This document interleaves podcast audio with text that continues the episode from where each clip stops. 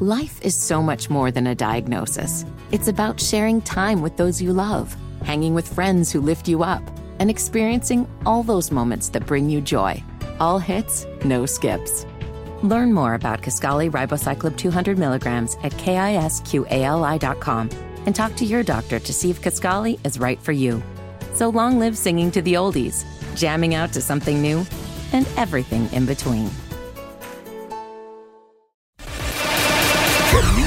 1110 and 99.3 WBT. This is Good Morning BT with Bo Thompson and Beth Troutman.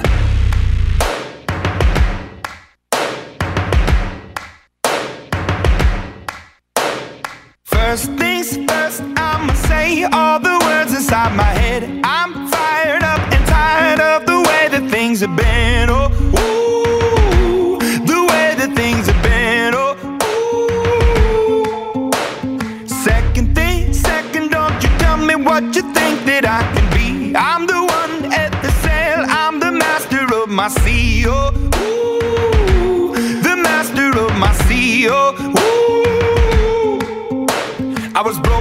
From a young age, taking my soak into the masses, writing my poems for the few that look at me, took to me, shook at me, feeling me, singing from heartache, from the pain, taking my message. long runway the on this one. Speaking my lesson from the brain. Mom's seeing spaghetti. Oh no, Here it song.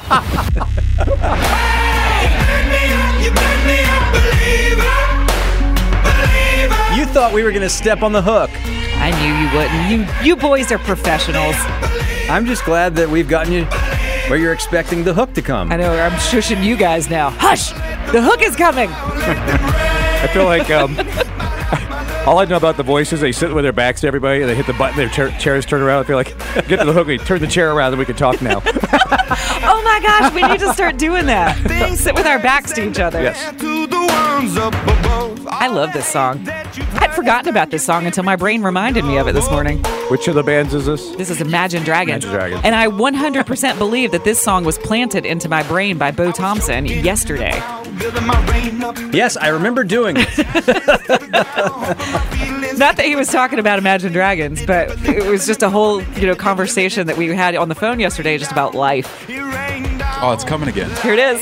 Ah, boogers.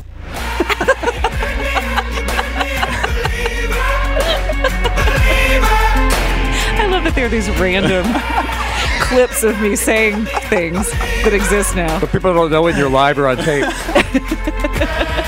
So what what kind of dance goes on when this is the song you wake up to? It's kind of like a rain dance. Yeah, You know, I mean, does- like- does, does Craig sleep through this one? Oh, always. Yeah, yeah. You know, it's just kind of. Uh, I don't know. Birdie and I are still recovering from all boogers.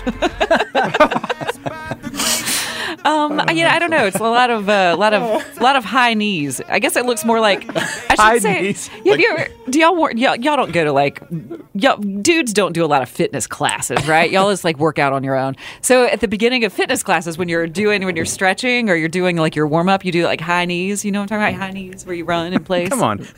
well, I don't I don't do anything with other people outside of this show. He does his high knee solo, I'll have you know. I told you I can't. That's a that's a thing I, I've tried to do, but I can't. I can't exercise with other people. Like I can't. Like I have friends who who really don't like to run without a buddy. Um, and I, I can't do that. Like if I have to talk to somebody, like occasionally, and you you guys know this because every once in a while you'll call me and I'll be running.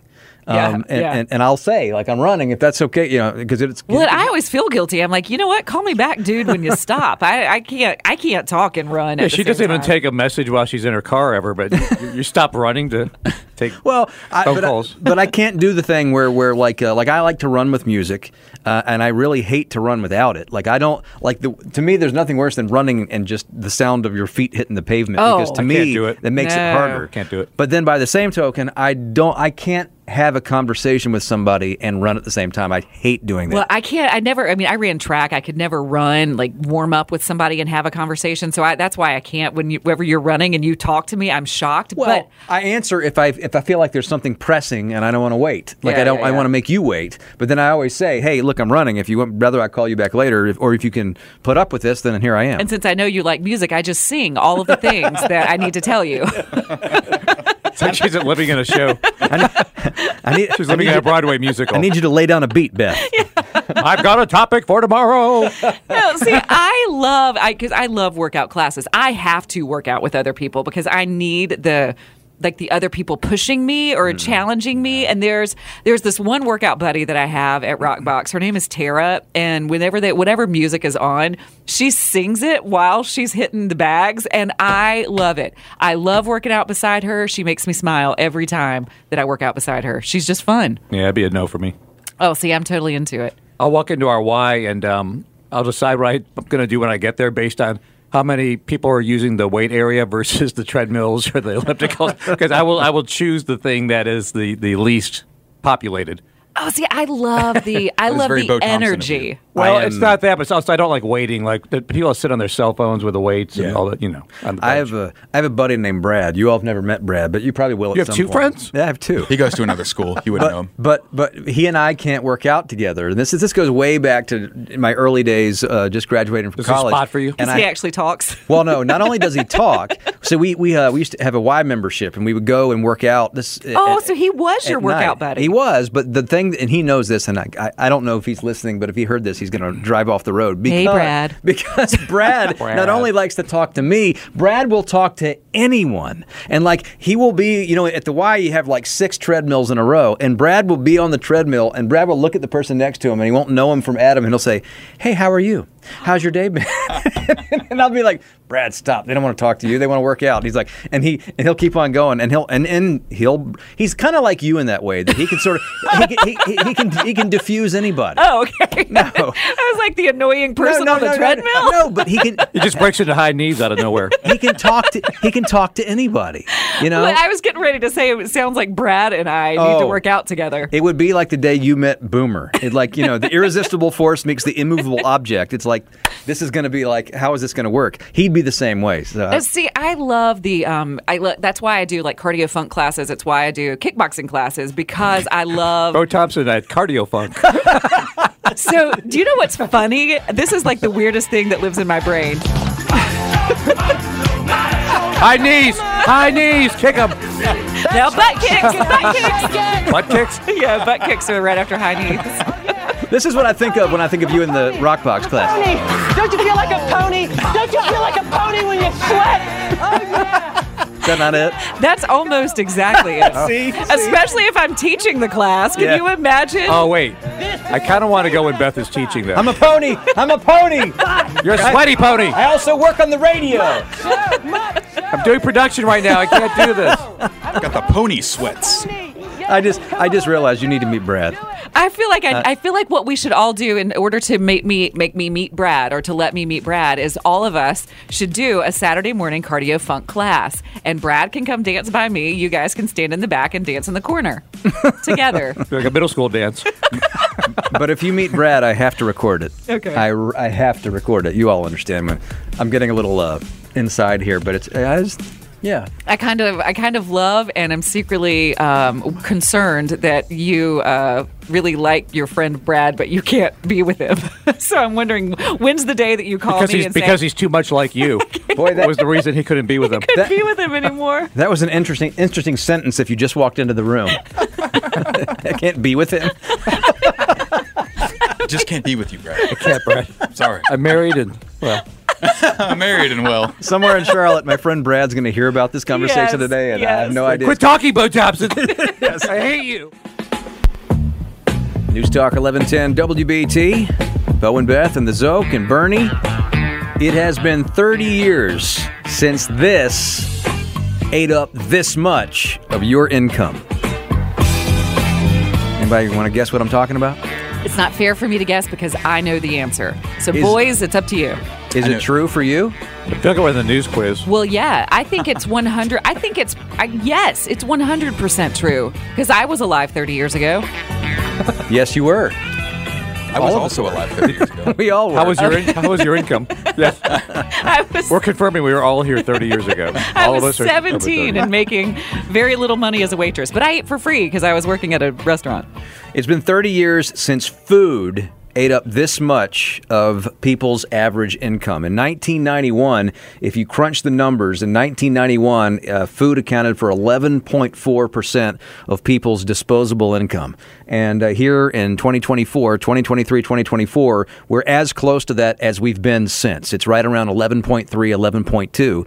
But, uh, you know, we've talked about inflation. We've talked about how much uh, things cost at the store. I mean, I, we about a what six months ago we did that day where I said I'm tired of paying ten bucks for a, a twelve pack of uh, of drinks. Oh, And- yeah. and, now and now I'm spending sometimes 12, 12 bucks for twelve drinks. So like a, a a dollar a can of soda now. I went to the grocery store yesterday because you, you guys know this. I've had sour stomach for the last like three days, and so I haven't been wanting to eat any food. D- does that make sense? Sour stomach?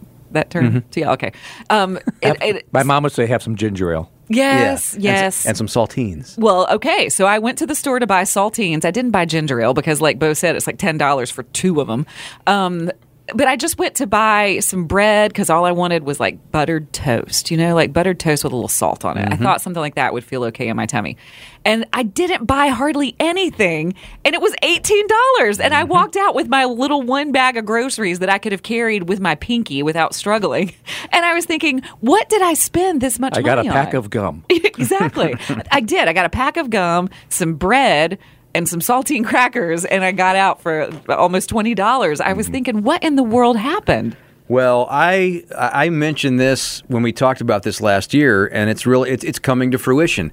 Uh, we've now been sort of normalized to accept these base prices that that, that used to be outlandish, and now like the the drinks are on sale for ten dollars, but the regular Yes. price is pushed up a nudge to like eleven or twelve. But you know, when Harris Teeter, when they have, and this is very rare, but sometimes you go down that drink aisle and they have a buy two get three free. yeah, that's see. Or coffee bags sometimes. That is, you feel like you have hit the jackpot. I did that with bubbly a couple of weeks ago because I love carbonated water drinks. I Did you have a cart or did you just carry them? well, I didn't. I didn't have a cart to begin boxes. with. But that's the I thing. didn't have a cart. I went back to get the cart just so that I could do it. I've done the same thing, but I've also been in the situation where I didn't have time to go get another cart, and I didn't want to take that much stuff because that changes from uh, either you have the basket or even just you know you carry it to I've got to go get a full fledged cart and push that thing to my car. And it knocks you out of the express lane. Yeah, well, Based on your own ruling. Based on your own rules, you can't. now, now I got to go through the regular checkout. I got to talk to people. it makes me if I take the big old full cart into express lane, then I become the guy that I don't want to That's what encounter I'm saying. Yeah. It changes lane. the Yeah. whole shopping Exactly. experience. So Yeah. you have to change your whole day. But you tapped into something important there, which is uh, they they get you mentally because every third or fourth week they do the thing. Okay, buy one get four free, right? So that makes it sort of they, they, they sort of rationalize it for you. Okay, we're going to give you that deal, and you know that's hanging out there, and it's going to come back. But then when it's not there, you're supposed to be conditioned to think that this is the norm, that it's supposed to be ten plus bucks. And I said this last year, and here we are. And um, so 11.4% of your and what disposable income it's not disposable income it's income like you have to eat Right. so it's not like discretionary you got to buy food Right. That's what annoys me is I feel I this is this is my theory I, and it is strictly my theory. I don't know that it exists in truth, but I think that the whole COVID situation that happened, which by the way, guys, has been almost four years now, which my brain can't wrap itself around. But I think when the supply chain and everything, those conversations started happening and prices went up, but people still paid them. When the supply chain got fixed up, all the companies were like, ha ha ha, they're already paying for it and they're going to still pay for it. And they think it's normal. And they think it's normal. And they And- laugh just like that. They do. I feel like they're sitting in a boardroom. In a boardroom, going, ha, ha, ha. I know, ha. and their profits are bigger than they've ever been. And, you know, meanwhile, I'm spending more money than I ever had on toast. But the joke's on them because when they go to the store, they get the same prices. Well, that's true. But their salaries went up. So Well, you're right. They're fine. i know what that voice was the laugh What is that? it's a fat albert laugh hey, hey, hey. that's what that was now listen uh, there's an extension to this because i talked about uh, the 11.4% which is that was 1991 we're right there uh, close to it as far as what people are spending on food from their regular budget. Now, uh, there's another. This extends to your behavior in restaurants, and there are a couple of, of, of things that are happening in restaurants now uh, that I think stem from this that we got to talk about as well. But we got to break up for the news here. But hang on, because this is actually the most interesting part of this conversation to me. I can't wait to find out if people are doing this because I think I would. I think I would. You would, or you have. I have. I You have thought think about it. this. You thought about it. oh, I've definitely thought about it. Well, and when we tell you what it is, I have a feeling some of you listening have done it. It's robbing a bank. Uh, it is No. not. Oh, You know what? I've never thought of that. Nice. I've never actually thought of that. if she did that, do that, she would go, ah, ah, ah, rob the bank. no, she would write a really polite note. I'm going to hug you and then I want your money. Whether it's audiobooks or all-time greatest hits, long live listening to your favorites. Learn more about Kisqali Ribociclib 200 milligrams at kisqali.com and talk to your doctor to see if Kisqali is right for you. So we were talking about the amount of money that people are spending out of their discretionary budget on food, which I think is the terminology there is kind of weird because you know food to me is not like like to a degree. I guess when you start talking about what you buy and and how much of that food you buy, but they- they're talking about at least almost 11% of uh, your discretionary budget spent on food now. That's the most since 1991. Yeah, it's not like you're just going out and frivolously buying diamonds. I mean, Right. you're buying things that keep you alive. It's you have to eat food. So I have a question. When they say food, do they mean grocery shopping only, or does that include like if you DoorDash and restaurants and Well, I think that's where it's kind of a gray area because there's the food you need for sustenance. I mean, we could all go to the store and buy uh, the generic brand of every single thing and spend the least amount possible. Which is what I do now, by the way, guys. I look for all those generic brands. You know what? taste the value? This is a this is a side. This is a, a, a little side rabbit hole uh, to the story that we're getting to. But Yeah, this is like in Dig Dug when he goes to the side. this is when I'm going to the side. I got a coin. When did, if you have been ill in the, because this is the season of colds, right? The season of cold, flu. So this is the time of year where you need NyQuil, you need Dayquil, you need some cold medicine. I went to buy the gel caps. The NyQuil brand, has anybody else, when did NyQuil become twenty five ninety nine? oh, is it? I had to buy Mucinex the other week, and it was like thirty dollars. I was shocked. crazy. But right next to it was like the Harris Teeter brand of it, and it was eleven ninety nine, which is what I feel like Nyquil used to be, the regular Nyquil. So of course I bought the generic brand of it because I knew that I was still going to get my cold medicine, but it mm-hmm. was not for me; it was actually for my husband. But still, side note: when did these things double and triple in price? Done. No, Rant and- done. I'm glad you said it because I'm going to read. This is a Wall Street Journal story. I'm going to read you uh, because this is what it really comes down to.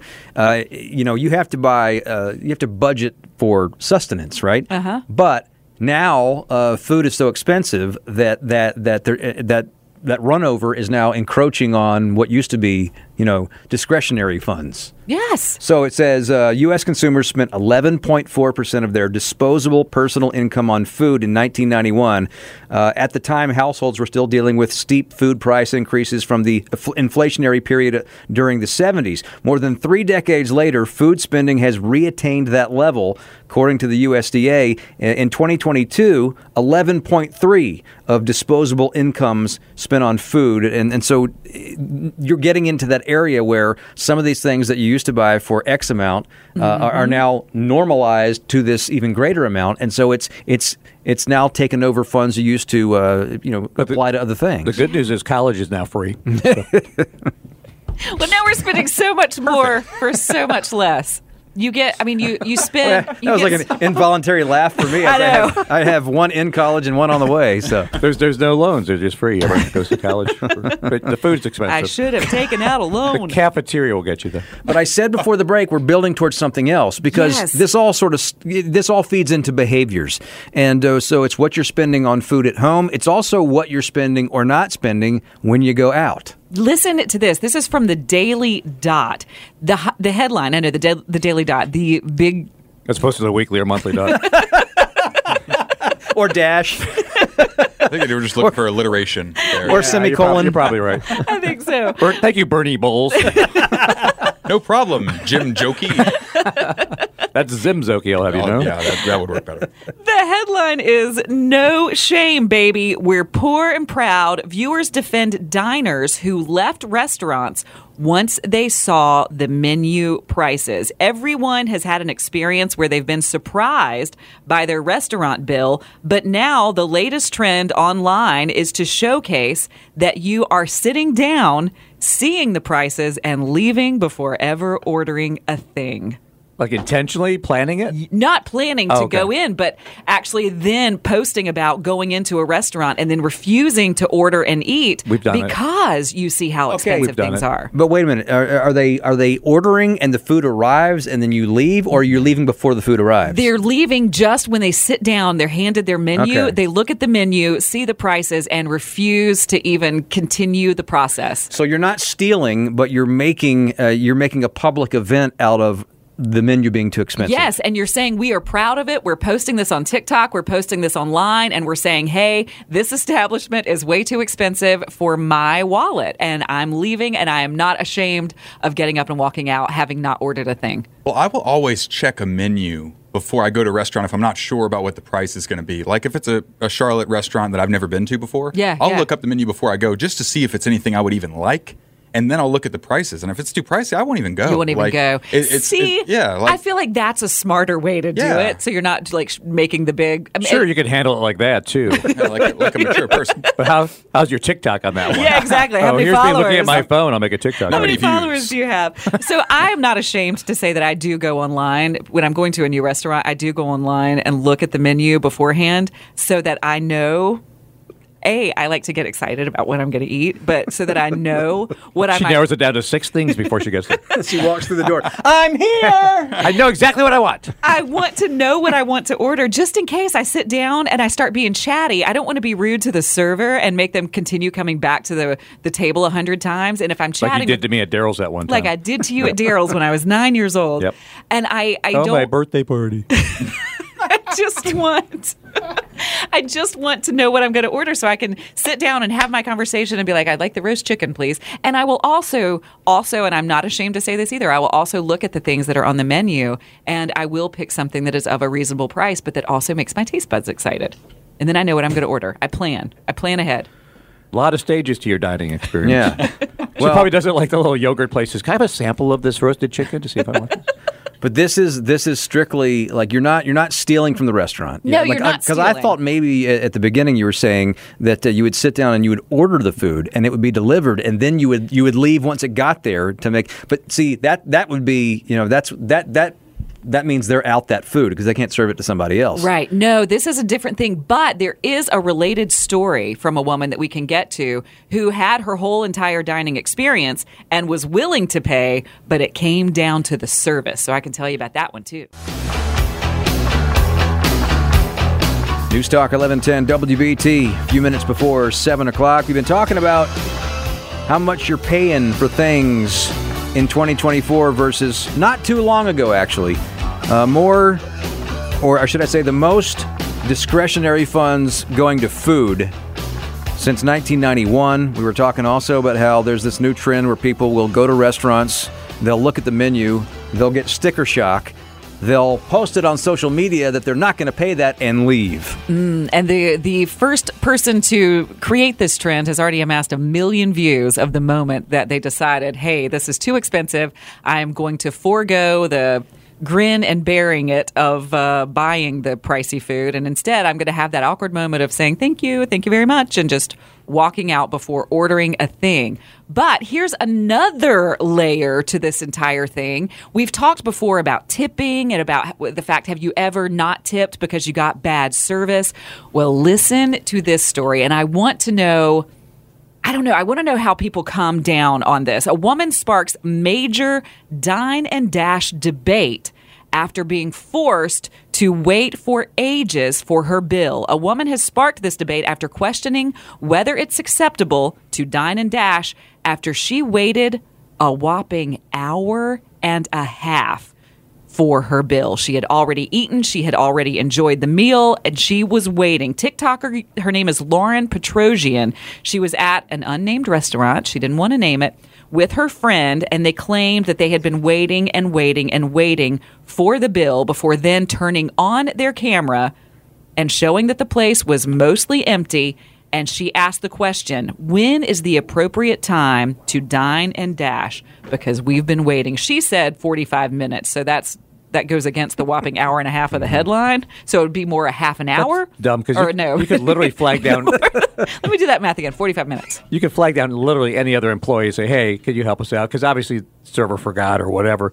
And there's some restaurants. You, you've been to Europe enough. In Europe, they don't bring a bill until you ask for a bill because they think you want to hang out. Right. So there's a lot of places that won't just automatically bring you a bill because they don't want you to feel like you're being forced out of the restaurant. Right, because it's customary to spend three hours in a restaurant Yeah. if you're at a, a diner in Paris. I will just get the next employee that walks by. Hey, could you get our server or somebody? Or- it's not hard to resolve, is what I'm saying. The other option is, I mean, if you have cash, because I've been in situations, especially if you're in a rush and you can't get somebody's attention, you know, leave cash that's enough for the tip and just, you know, walk out uh, with the, the cash in the in hand uh, on the table. I'm willing to bet that before long they'll have something on the table that is like a QR code where you can log in and pay for your meal on your phone. But what just on your happens. For the people who are, you know, the Luddites, the people who don't want to scan that QR code because they don't want that restaurant to have The all what? of their. The then they'll then they'll pay for uh, they'll pay regular like regular people. I think that they'll try to start implementing something like that to The- make it That'll be the same places with the robot servers. exactly. Well, I was in a restaurant uh, about uh, a year ago, a new restaurant in my area that I went to, and and I, I told this story on the air not because of this, but I, I just said I went to a new restaurant and there was hardly anybody there. There was one person working, and our food. I mean, I, it, it took us maybe 45 minutes to get our food, and then when the food came out, it was wrong, and so we had to correct that, and it took another 45 minutes to get that corrected food, and then what I didn't get to, but this pertains to this was then we wanted to pay and there was not only was there no waiter there was nobody at the desk so there was nothing to do. so I, I had a moment where i almost was like what am i supposed to do i want to pay you but you won't come get the you know and, and then finally the guy came but i did have a thought there uh, the service was so bad and i'm thinking i'm trying to pay you and you won't you won't come out of the kitchen i can't do what am i supposed to come in the kitchen and say hey here's a here's a fiver Well, that's the so that begs the question. Like how much more would it have taken for you to actually walk out? Because I know that you are, you're like I am, like your conscience will eat at you. I know that my conscience would eat at me if I did it, but what's enough to drive you? And I want to know from people out there have you done this? If it's been too long, have you just been like, I'm sorry, you guys won't take my money? You I think I would have had help." to go and knock on the kitchen, uh, which would have been really weird. But I, I, I don't carry cash hardly Yeah, ever. yeah, I so I don't, I, don't, I mean, my, my first thought if I had cash would be to what you just said: leave enough on the table and the tip, which they didn't deserve, but Right, leave right. enough on the table to cover that and, and go. But I didn't have cash that day, so I wouldn't have been able to do that. So my only other option would have been if he if he finally you know still stayed in the kitchen, I would have to go in the kitchen, I guess. Yeah, I mean, well, I, I waited at a at a breakfast style restaurant once forever to never ever get service. I didn't want to name the restaurant. I, it was a Denny's. I, you mean a restaurant that serves breakfast? Well, that was your first mistake going to Denny's. No, that was beautiful though. I don't want to name the restaurant. It was Denny's. but the server never came, so I went and just grabbed the It rhymes coffee with pot. Lenny's. I went and grabbed the coffee pot and served the table that I was at, and then I realized that nobody else was getting served, so I served the rest of the restaurant. And I took like the orders and I went to the kitchen and I stuck it up on the thing, and then I got offered a job. Wait, Are you serious? This is Wait, how she wait, goes through life. One hundred You just- percent. That you just did a whole hour and like thirty. se- You you became the server. I nobody was waiting on anybody, so I went back. I saw where all the cups and the coffee and everything was, so I was like, "Well, I can do this." And so I, I was doing it just for my table, but then everybody else, I think, thought I was the waitress, so I just helped them too. Be the change you want to see in the world, Beth. That was it. exactly, I was Right there. following Gandhi. Did you call everyone Hun? yes, of course I did. Uh, what were your tips? I got some cash. I didn't know how to work their register though, so make, make that change. Make that change. Whether it's audiobooks or all-time greatest hits, long live listening to your favorites. Learn more about Kisqali Ribociclib 200 milligrams at kisqali.com and talk to your doctor to see if Kisqali is right for you.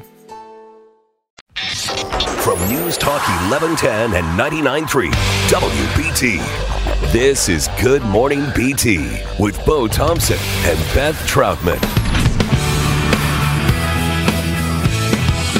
News Talk 1110 WBT. Welcome to Thursday, February 22nd. It's a big day on the sports calendar. It is the beginning of spring training in baseball. I can't believe it. I love spring training. Those spring training games are the they're more fun than the regular games. We I should think. go. That would have been a good road trip. Mm-hmm. Darn it. Well, you know, I mean, it starts today. I didn't say it ends today. Maybe we could, uh, That's a good point. maybe, you never know. This is how these things start. Could go see Tony Marino in Florida. It's a little just idea. Oh, Tony would love that. Yeah. We could go do the show from the weeds. Let's go interrupt one of his newscasts. Welcome to February, Jimbo. it's May 4th, Cinco de Mayo. The LA Dodgers uh, start off spring training today, uh, playing San Diego, and then you got uh, four games tomorrow, and then a full slate coming up on uh, on Saturday. Now, it's interesting. I don't know if you've noticed this. Uh, Nike now controls all the uniforms in Major League Baseball. Not the hats. New Era controls the hats, but Nike controls everything else. And they have been getting, as they have in the NBA. You know, the NBA has the City Connect uniforms, and they have uh, these alternate uniforms, and every NBA team now has like six possible uniforms at least. And now that's uh, s- sort of found its way into baseball. Uh, and I'm not knocking it necessarily because the City Connect uniforms last year for the Braves, I love. Uh, they're not the Hank Aaron uniforms, but they're sort of a hybrid of of that and sort of the modern thing. But now Nike uh, is ruffling some feathers within major leaguers because now they have spring training uniforms.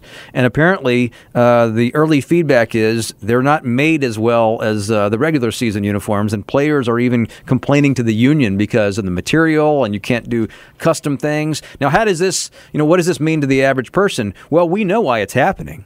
It's happening because they want to sell more stuff. You know, mm-hmm. if you have spring training hats and alternate hats and City Connect hats, Right. that means every Braves fan or Dodgers fan or whatever fan says, I got to have all those. I need all of those jerseys and I'm going to spend more for it, prompting people to start getting annoyed. I love articles that pop up in the Atlantic every now and again. And the headline for this one is What happened to baseball jerseys? People are mad because fans feel doomed to keep paying more for merchandise that they want less. And it's because maybe there are too many options, but I think more to Bo's point, it feels, and this this um, this writer's point as well. The, the the the author's name is Amanda Mull, saying that the uniforms are just bad and they're not of the same quality. So you're paying more, and you're not just getting less. You're not just getting something you like less. You're actually getting less because remember i have a like a baseball jersey and they're like heavy and the the the letters are heavy and they're like they're hand sewn on Mm-hmm. it feels like there's quality to it and then it, it, it- now i just feel What jersey is it? it is a new york yankees jersey ah. hmm i bought it when i was in the new york Gross. No, no, no game. particular player, just generic. I don't know i have to look at the back and it says Troutman on the back of it. Does it have a number? it says troutman it might be one i don't know i i, I Oh yeah, uh, Billy Martin. yeah what was the guy it's babe ruth Three.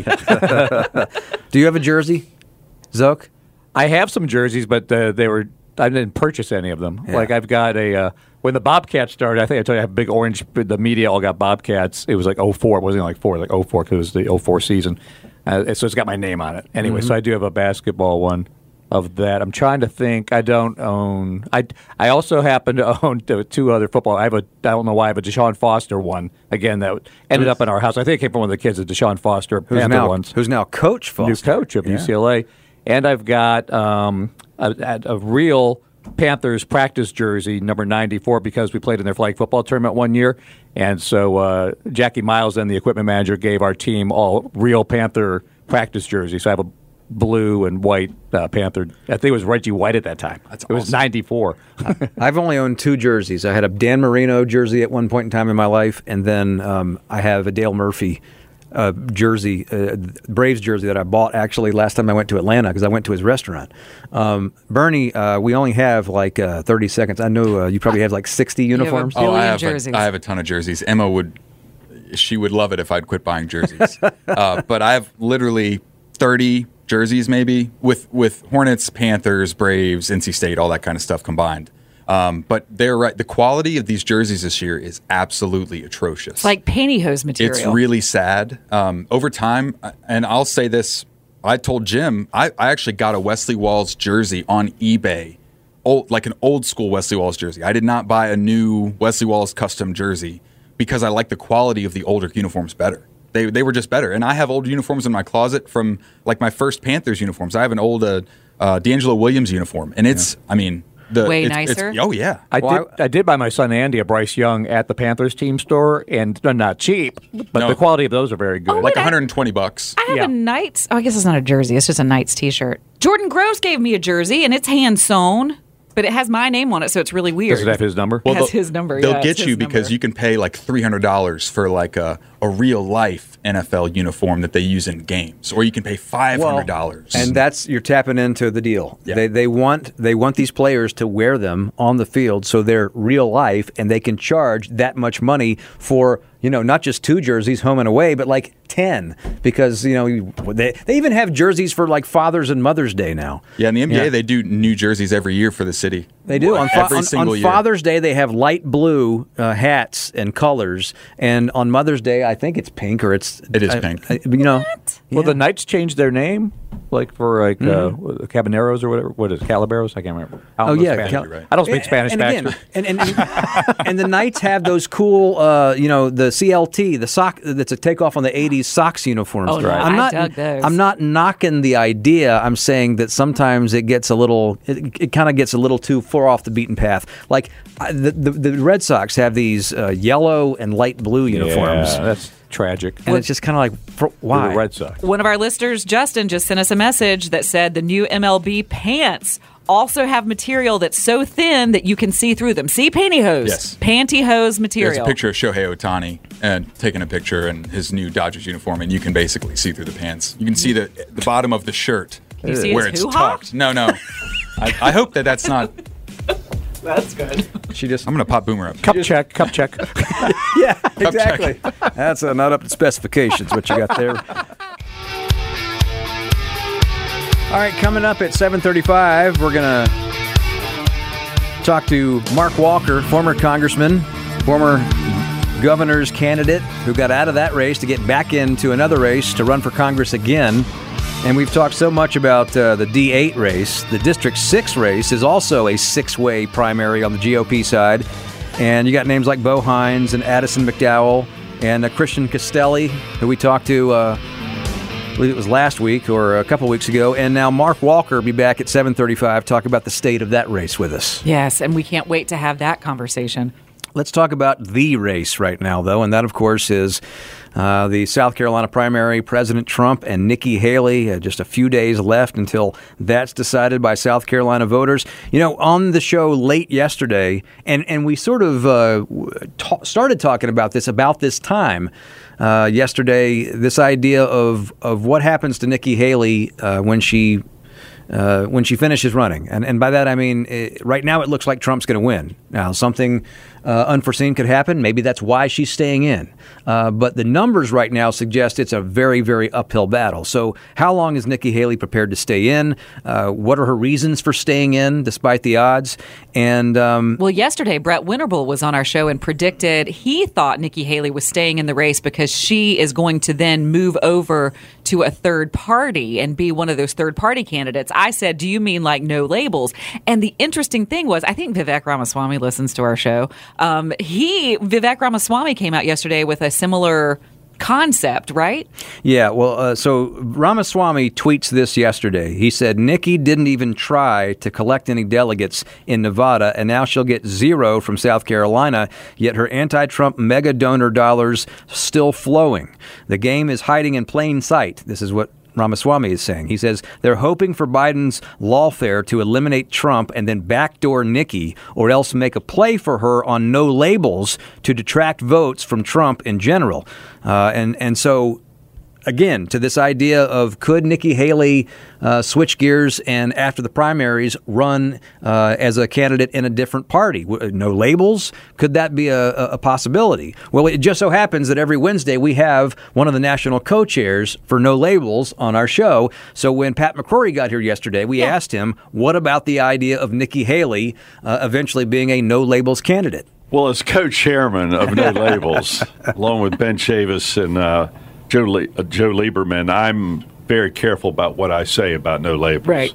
Because I'm an insider, And I've served on boards of directors of companies, and as an insider, you can't convey information that you may know. But I know this regarding Nikki Haley and running on another independent ticket, including no labels, it would be very difficult because many laws, eh, many states have laws which prohibit someone from running in a primary for one job on one ticket, like Republican or Democrat, and then if they lose in the general, changing their party affiliation and running again on a third party ticket. It's almost like non compete laws. Ah. You can't change in the middle. It's called sore loser laws. Oh. You can't be a sore loser and say, I lost in the primary, therefore, in the general, I'm going to get on another ticket and run for the same office. Well, so so let's uh, make it more of a broad question. So, because there are so many sore loser laws, Nikki Dana, as a third party candidate, as president, could not win the presidency because too many states would be ruled out in the electoral count. All right, so so I, I went on to ask him a more broad question, is uh, which is if she's not able to run on a third party ticket like he he's, he believes that she probably would have a hard time doing, then then what is the end game for her? And he went on to say that he believes that it's gotten so personal now, especially with the comments made by Trump about her her husband, uh, that he believes. Pat McCrory believes that she's staying in this in large part because uh, she's defending her her family essentially, and she's defending her name. And and and Pat, uh, you know, if you have a chance to go back and listen to that hour from yesterday, I, I recommend it because you know Pat has been in races too, uh, political races where he has been attacked, and he talked about uh, the dynamic of making decisions about whether or not to go negative and how to respond to some of those situations. So uh, he's not dealing with exactly the same thing that Nikki Haley is, but to a degree, he knows what she's going through because he's had uh, some some issues where he's had some barbs thrown at him, and he could have gone one way, and he decided to go the other. Yeah, which was a really lovely, very personal conversation um, with Pat McCrory. And as we were having that conversation yesterday, Tim, one of our listeners, sent a message to GMBT Show at WBT.com and said, Guys, Nikki Haley is staying in the race because she is actually counting on Trump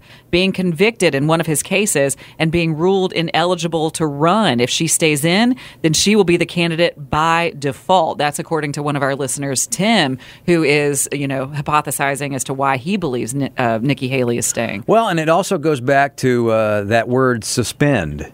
You know, these, these campaigns use the word suspend. Now, I know there are other uh, fundraising and rules that have to kick in. So, but if all of a sudden uh, President Trump today was declared ineligible to run, uh, yes, Nikki Haley's the only one left, but I do believe, and I think you do too, Beth, that uh, we can think of three or four candidates that would immediately say, "Okay, I'm I'm exploring the idea of getting back in this." Right. Right. But they'd have to do it so fast Yeah. because Super Tuesday is coming up quickly. Yeah, so I, I don't. We don't know what all the uh, you know technically what would have to happen, um, but you know that's the most that's the most plausible thing uh, to explain why she's staying in the race is what could happen potentially could happen with just the sheer number of legal potholes that Trump is facing right now. Yeah, well, I think one of the races, or one of the ca- cases rather, that she's looking at that a lot of people aren't paying attention to is this case in New York that has to do with the Stormy Daniels hush money, because that one is not getting a lot of the same attention as the indictments that came down about the documents and about the election in Atlanta or the election in Georgia.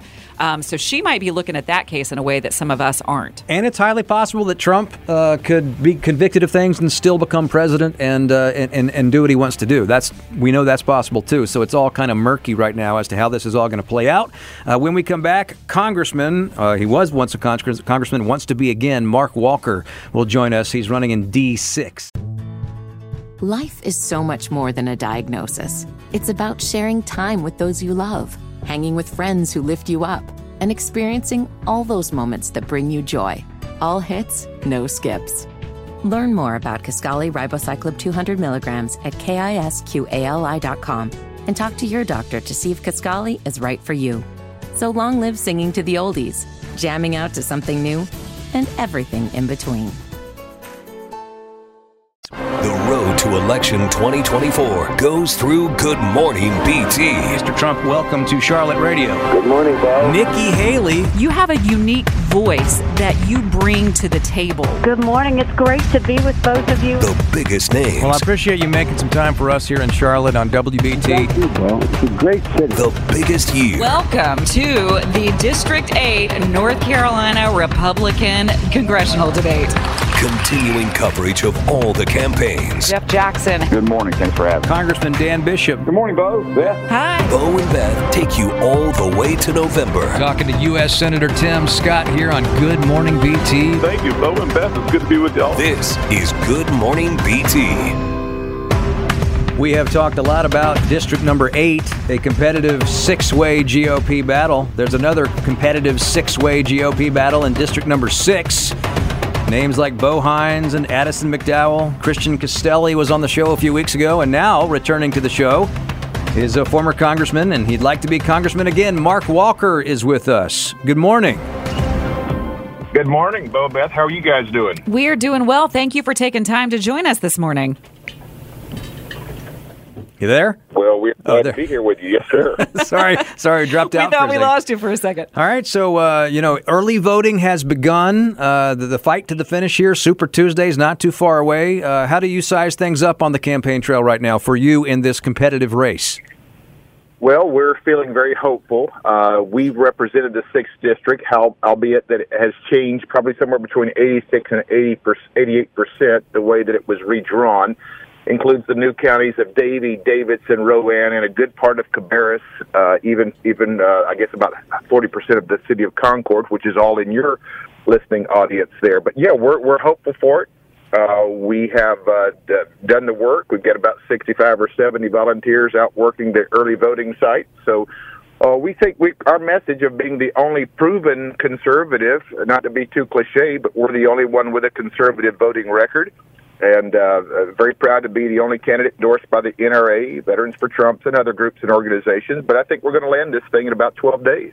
Now, you were, um, before you threw your hat in the ring to run here in District 6, you were one of the candidates for governor. Now, back in the, uh, the statewide Senate election, you were one of the candidates running against uh, Ted Budd. And I'm wondering if you're feeling a little bit of deja vu in this particular race, because I know you and you and Pat McCrory both were at the, uh, the North Carolina convention where former President Trump came onto the stage and unexpectedly to you all endorsed.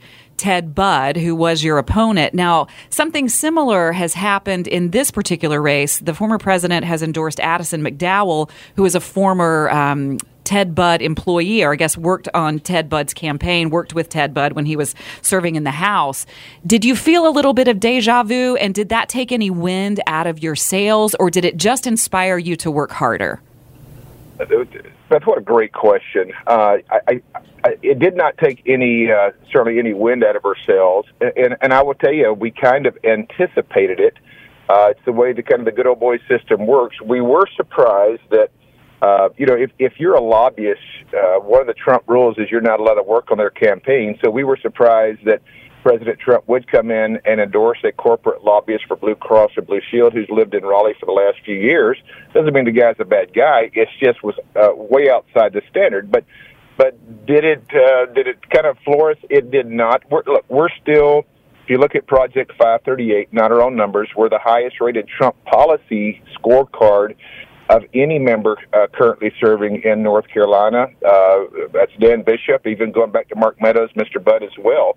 So our record stands for itself. We're very proud of that record, and when we have the platform to be able to communicate it, we have. And and and, and I will say this: we're seven and one. We've we've lost one race, and that was you know getting over overboarded flown by I guess fifteen million dollars of special interest groups, not making com- not complaining or making excuses, but that was hard to overcome. We've won all three of our congressional races uh, against both the Republican and the Democrat, and we've won two races in the U.S. House as well for leadership positions. So we're setting up to this thing. I believe that we're going to land this thing, like I said, in about twelve days. Talking to uh, Mark Walker, who's running for Congress in District Number Six here on uh, News Talk 1110 WBT with Bo and Beth. Um, I have a question for you, and and you know there was talk for a while a few weeks ago about uh, the RNC declaring Trump as the presumptive nominee, and, uh, and and they backed off of that, and Trump backed off of that. But I thought it was an interesting notion at the time because if that had gone through, uh, you know, that would have essentially taken any of the, uh, uh, it would have taken the competitiveness out of the top of the ticket. And I know that we've had people drop out since then, so there are only two left. But now Laura Trump uh, is, is about, it would appear, to become uh, uh, second in command in the RNC behind Michael Whatley. And she said things in recent days like, you know, taking most of the money, if not all of it, that comes into the RNC and pouring that into the Trump election. Um, I'm wondering as you you're you're down the ticket. You know, we have uh, Super Tuesday coming up, and uh, you know how this works. Uh, uh, you know, everybody who's down ticket benefits from a competitive top of the ticket to get the voters out. Right? Do you worry uh, that if, uh, if if if by that time, for example, maybe Nikki Haley's out of the race and it's just Trump, that races like yours down the ticket will suffer turnout issues because of the, the the top of the ticket doesn't draw people to the polls? And, and I don't, I don't think so, Bo. And here's why: we're we're we're watching these. We've had now uh, five days of early voting. Uh, they're they're trending maybe just a little bit lower than where they were 2020, which would be the same comparison where you had the same amount of early voting days. Uh, I, I think locally, uh, people turn out. Uh, now, it may be for a county commissioner, school board member. Maybe they've got a member of Congress they're wanting to vote for. It's not all driven by the top of the ticket. A good portion of it is. Uh, but but I do think if this thing is wrapped up, to your point, where either Nikki Haley gets out or, or the delegates, enough delegates are now projected for President Trump, I do think that will diminish the turnout some. Uh, but that's that's that's incumbent upon the candidate to get out his vote, to get out his supporters. It's, you, you can't blame that on anyone else. Now, you certainly have name recognition in this district. I mean, you you represented this district, although you pointed out that the district is different from when you represented the district um, a few years ago. Now, Christian Castelli, he ran against Kathy Manning two years ago. Kathy Manning not running for reelection. Bo Hines, who ran in the 13th district, also has name recognition. And then, as we were saying, or as I said uh, a, minute ago, that Addison McDowell has the endorsement of President Trump. Who who are you? Feeling like you're going head to head against the most when it comes because you have several candidates with a, a high a high name, uh, name recognition rate. What's your biggest Well- challenge? Your biggest hurdle? You, well, the few times I've been with you guys, you guys know I'm, I'm kind of a straight shooter, pretty transparent. So here's what their strategy is. I believe that uh, who knows how this will turn out. Our job, as you know, in, in a few years ago, they lowered the threshold from 40% to 30%. So whoever's leading above 30% will be the uh, will be the nominee. Will actually be the next member of Congress, as you said, with no Democrat running. But here's what I think their strategy is between Castelli and I might add uh, a guy who lives over in Moore County, Southern Pines, about 80 miles from the district. You have uh, Mr. Uh, Addison McDowell, who lives in Clayton, and Bo Hines. We think he lives in Union County now, though uh, we're still not 100% sure. Uh, but all three of those guys are battling it out to see who could be the potential primary runoff uh, against me if they can keep me below 30%. That's what our polling is showing. I think that's what their polling is showing as well. So the challenge for us is to get beyond that threshold. I think the challenge for them is who can finish second with the hope that they could get to a runoff two months after the primary. That's right, because uh, the general, there won't be a general. This is for all the marbles coming up on uh, on March fifth, and so it's uh, it's tightening and it's a six way battle here. So we appreciate you coming on, and as always, from the campaign trail, we'll talk to you down the line. Bo and Beth, take care. Always appreciate it. God Thank- bless. That's Mark Walker running for Congress uh, in that uh, six-way D6 primary, and like he said, uh, you know, the trick there is uh, to get a, a, enough to uh, to live to. Uh, be around for the for the runoff, should there need to be one, because uh, November is not really what we're talking about here. Well, and it's the thing you want to hear a candidate say is everybody else is running for second place, That's right? That's right. Ooh, I don't know. The Irish cream sounds good, huh? What's that? Uh, it's cream and it's uh, it's Irish. Hurry up and order. Excuse me. Thank you. Um, how about a smoothie? What's in that? Smoothie's a juice drink. We want coffee. Buddy, relax. No, you relax. I'm a regular here. This line needs to move. I beg your pardon. Do you have scones? Tall, non-fat, double latte. Sir, you're at the back of the line. I recognize that. Cut it out or you're out of here. You can't kick me out. You know what? You're, you're really invading my ear space. Look, I'm a frequent coffee drinker. I'm part of the club. I have a card. Do you have a card? Do you have a card? I don't have Does a anyone card. here have a card? We don't have frequent drinker cards. That's a video club card. Ah! Zip it there, Sporty Spice. Are we doing this? Oh. Is this happening now? Yeah, want it? Great, I'd Let's love do to. it. I'd- Yeah, you know, coffee's fighting words. I don't drink coffee, and I know that. You know what? What? The, the little guy at Dunkin' Donuts today. I just wanted to jump through the window and hug him. Little guy gave me a free coffee Why? because I actually ordered an iced tea and they were out of iced tea and he felt really bad about it. That sounded. I just said, why? Like, why would somebody do that to you? No, that's very nice. We had the greatest conversation. I started crying and I was like, I'm going to have the best day now. Now, did he respond to you like, uh, like, uh, like he? Did he like this is weird, or was he? Yes. Oh, He was 100% terrified. he was weirded out. Yeah, because I, I just about jumped out of my car window into the drive through window to hug him because I, I needed a moment like that. Um, you know, I, I, I had a rough couple of days. I needed a moment like that. And the free, you're right, coffee. Coffee can change your day. Well, I mean, insert whatever you want in place of coffee, and I get it. Diet Coke. I got to have my Diet Coke. If I don't have my Diet Coke, my day is not started the right way. If someone gave you a free Diet Coke, would you jump through the window and hug them? If I needed it at that moment, I Yeah. mean, there are times in my life where that is the only thing that I need. Yeah. So if I couldn't get it and one person gave it to me, I'd probably be pretty excited. Yeah, see? Yeah. Now, Change your whole day. Now you got the coffee before you came in here. Yes.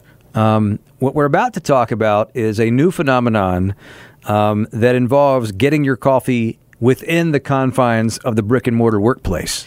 Which most places have a little coffee maker. We have a Keurig right down the hall, and all the little pods are set up in a little spinny thing. You know, Mhm. you just go in, your little buffet of coffee. but this is a whole new level. A place I know nothing about. Bo's never seen that room.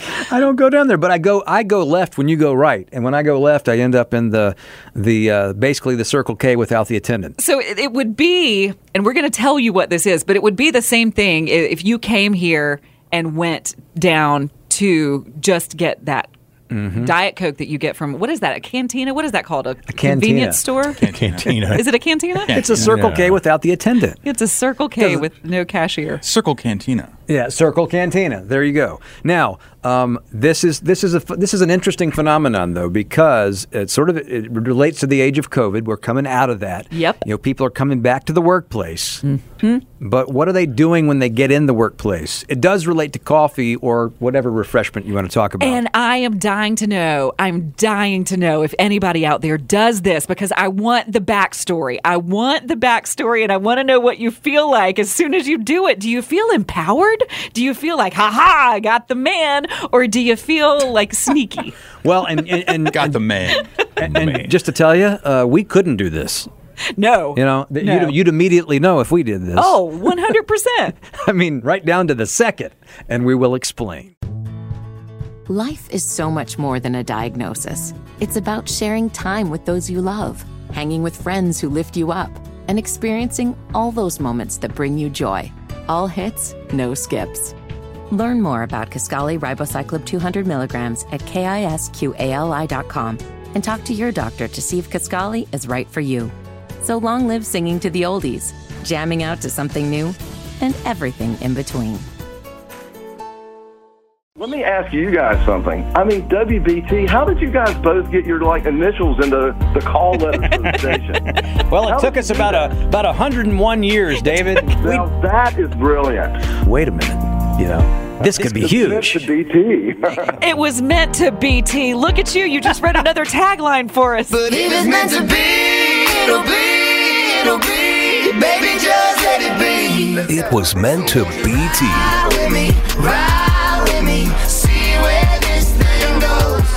and Beth. This is Good Morning BT. We thought we'd come up with something good. Now you just took it next level. Yep. That was meant to BT. Oh my gosh. Anyway, great talking with you guys. This is really, really exciting.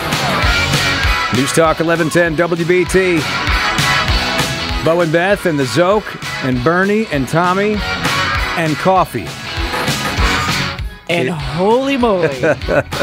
now, we, we teed this up right before the news. But uh, coffee, uh, look, I'm, I'm not in the coffee. Uh, but, but look, Bernie, Bernie's Bernie's wife uh, came to my defense during the break. Said she was listening to the show and she's with me on the on the Diet Coke. It's true. So Oh. whatever your choice is, everybody's got their thing, whether it's coffee or Diet Coke or whatever source of caffeine. We were talking about, uh, you know, how you start your day, and you got a free coffee today just because you were you. Just because I said, hey. Hey, No. Beth, just a little aside. Emma also wants to know why you call him little guy. Little guy. Oh, Little guy. I don't know. She's like, why? She, Just a little she was guy. laughing. Little She's like, guy? why Like- you keep calling him little it's guy? my term of endearment. It is my term of endearment. It's like the little boys trip. It's my I, I, I call all of the people that I respect and love just little guys. So the name of the show from here on out is Beth and the Little Guys. Beth and her little guys. Lilliputians. now, now uh, we were talking about uh, something that has become a phenomenon, and this uh, really stems from uh, the back to work um, push by employers after COVID. I am dying over this, and I cannot wait to hear from you all out there. This is I was today years old when I learned this term. All you little people need to call. All you little guys out there, if you do this, you need to call me. I need to hear your stories. There is a brand new term that I again, I was today years old when I learned this. It was it's called coffee badging. Have you heard this? It has nothing to do with like a badger. Coffee badging. And and yes, if you don't drink coffee, you can still do it. You can still do it. Bo di- could Diet Coke badge technically, but uh, but like be- I said, it would be very would, obvious. You would know it if we did it, so we really can't do it. Yes, so let me tell you what coffee badging is. This is a brand new thing. It's a brand new term because, as Bo said, of these return to work mandates. Some offices are saying, hey, you can come in two days a week, or you need to be in the office, you know, three days a week instead of working from home. Like how Well- Mark works four days a week? Yes. So here is what this actually is coffee badging refers to the practice of swiping your badge into your office building. Hanging around long enough to drink a morning cup of coffee and chat with your colleagues, and then going right back home to get to work. So essentially, if somebody says, "Were you physically at work today?" You can say, check the log. That's right. I was there. I badged. I went to work today. Now, at workplaces with strict, this is according to CNBC, at workplaces with strict office mandates, it is seen as a way to get credit for being in the office while still enjoying the benefits of remote work. And there's one particular CEO that says this should be an acceptable strategy to bosses everywhere because with more than 20 years of experience, this guy's name is like Weiss Hopped. Just call, Weiss hopped. we'll, we'll, we'll call him Little Guy. We're gonna call him this. That sounds like like a craft brew. I know this Oh, the little Weiss guy. hopped? this little guy has more than 20 years of executive experience, and he says that he pays people to work. He doesn't pay people to watch them work. So he says more CEOs should accept this as a strategy of actual work. That you're coming in, you're chewing the fat with the the other folks at the office for a little bit, uh, right around the coffee maker, and then you're going home. So not only are you saving on your coffee, your morning coffee, you're getting it for free from the office, but you're also getting credit for that full day's work. Okay, so I think most office settings now have uh, badges when you go in. Like you check in, like they can see uh, by way of the computer when when you check in for the day. I right? mean, are you late? like I've also worked somewhere, and so have you, because we worked at the same place. That you had, you had uh, the old-fashioned timestamp cards when you go in and when you go out. That's how they know how long you worked if you're an hourly employee. I did not have to. I did not have to. Okay, so punch the time card. So. I was a little guy, and you were a big girl. Bo came through a different entrance in the back. he came through the service entrance. hey, hey, put down the free coffee there, part timer. yes. Again, for the rest of the show, I'm a little guy. I did not know that there was a time clock at that place. Oh, you didn't even know. I didn't even know. that's even that's That's like a humble brag almost, really. that was an act. She came through the talent entrance where they have There's- snacks. It's one thing to say I didn't have to use that machine. It's another thing to say I didn't even know it was there. Well, that's way below my pay grade. yes, essentially. That sounds Bo entering through the basement. yeah, what door did you come in? As if you'd ever seen that door. Um, okay, so what I was. What's was your getting- name, little fella? What I was gonna say is, in today's office environment, most places you have a what we call it here we call it a key card Mhm, that yeah. you go, through the gate to get in. But the thing about that is, is you have to use it when you enter and when you leave. And well, but only only when you pull out. So here's how you could get around it. At this is all office. hypothetical for you. This is hypothetical because I couldn't do this because you would know if I wasn't here, right? But the the the way that you could do it here, this is for all the other people who work here. you could swipe in to get in, and then just wait till somebody else leaves the gate, and then you could just tailgate Ah, them, and then yeah. you wouldn't. They would never know that you Well, swiped out. There's a sign on the gate That says don't that do it. says Yeah. don't do that. And we get like know. weekly we get emails about emails, don't yeah. do that. I Yeah, know. come on, Beth. Yep. I know. I know. I You're breaking many, many laws. The rules do apply to you too. It's like yesterday with the LimeWire, and you thought that was legal. I It's did. totally in illegal. Napster, I thought it was like, li- but I You felt sit on a guilty. throne of lies. Very illegal. You steal cable. You're not the real Santa. that steals cable. I wonder why Beth's always sitting in her car when I'm pulling up. She's just trying to time her Yeah, exit. she's waiting for her, her, her opening. I was just trying to get free coffee. It was all about the free coffee. Yeah, y'all. she's with her mug in the car. I see her through the window and just waiting with the engine running. Now I know what's going on. But see, the whole premise of this being I'm the reason for those signs, guys. don't Sorry. don't mind me. I'm just a little guy. yeah, sorry, sorry. Um, yeah, you don't know about the entrances where I enter the building. No, uh, but but this is all incumbent on uh, i- if you if you clock out, then it makes this it renders this ineffective Right. because they're going to see exactly how long you were there or not there. Or aren't people going to rat you out because you're not at your desk? Like when you never show up to your desk, or if your desk is like covered in a film of dust, don't they know that when you swiped your badge, you didn't ever go to your desk? I mean, I want to know. Somebody has to tell me the full story of this. I want to know who does this. You don't have to give me your real name, but I want to know the story. After the show, we're going to take Beth and show her where the cubicles are. Who are these little people? All right. They're the sales team. 704 570 1110. Have you ever done this? Or do you do it now at your office? Do you go in and do the coffee badging? Basically, you go in with your badge, clock in, have a little coffee, and then uh, you know that's your that's your That's your whole day. that's your quota for the day. It sounds like that scene from Office Space. Well, I kind of just stare at the computer screen for an hour and a half. He's talking to the two Bobs. Yes. Yes. I would say in a week I do about two hours worth of actual work. But y'all see what I'm saying now? We can't do it because we. I mean, there's a there's an audio record of every Yeah, moment can that we're hear here. our work. Right. Yeah. And Darn I it. just went against corporate policy. Don't follow, if you work here, don't follow anybody out of the gate, guys. That's right, all you little guys, you little people. Ty Boyd Studio, Bo and Beth and the Szoke, and Bernie and Tommy, 704 570 1110, talking about coffee badging. Something that I had never heard of. This I was this is a new term to my ears. Or said another way, Beth Troutman, coffee badger don't care.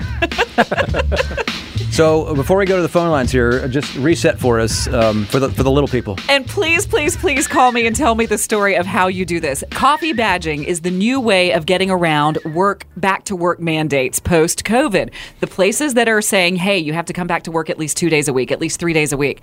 People are coming back to the office. They're swiping their badge.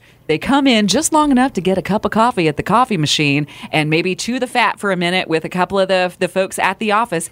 And then they leave and go back home and do the rest of their work. And some CEOs are saying, hey, you should embrace this new policy because you shouldn't be paying people to watch them work. You just need to make sure that they get their work done. But I am dying to hear the stories of people who do this and how they get away with it. And has anybody ever said anything? And you don't have to tell me your real name. Just please tell me your story. Matthew, I don't know if that's your real name. You're on WBT, line one. Welcome to the show. Hey, good morning, Bo. Hey, Matthew, do you do this? No, so I'm not a coffee badger, but um, but I was gonna, but my buddy is. Um, he and I, he, he, I work in South End. He works in Uptown for one of the the big employers in town. Yeah.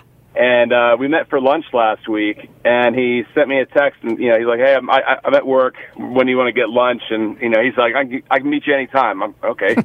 so we met for lunch real quick, and uh, come to find out that he told me during lunch that he was uh, he went uptown for our lunch. Uh, he logged in his computer, and then immediately after lunch, he was going back home. And so he, he's not a coffee badger, but he's a lunch badger, I guess. Oh my gosh. So this is quote unquote your friend, right, Matthew? you know, yeah, no, it's not me. no, my, my employer's my employer is uh, a bit different. My employer um, actually checks the IP logs, and so that's how they can catch you is by checking the IP for how long your laptop has been logged onto the network, and so they can look and see that whenever you disconnected, uh, how long you've you know how long you've been there. So like my employer wants us to be there for 75% of the workday, and the way they can tell that is like I said, they just check the IP uh, logs to see how long my laptop's been been connected to the network. So your buddy, though, who works for the big employer here in town in Uptown, he can kind of get around this because he is logged in to his IP address, the computer in his office, and if he had one of those little, you know, they have those mice now. Is mice the plural of mouse when you're talking about the, the computer mouse? It's, it's Mies, yes.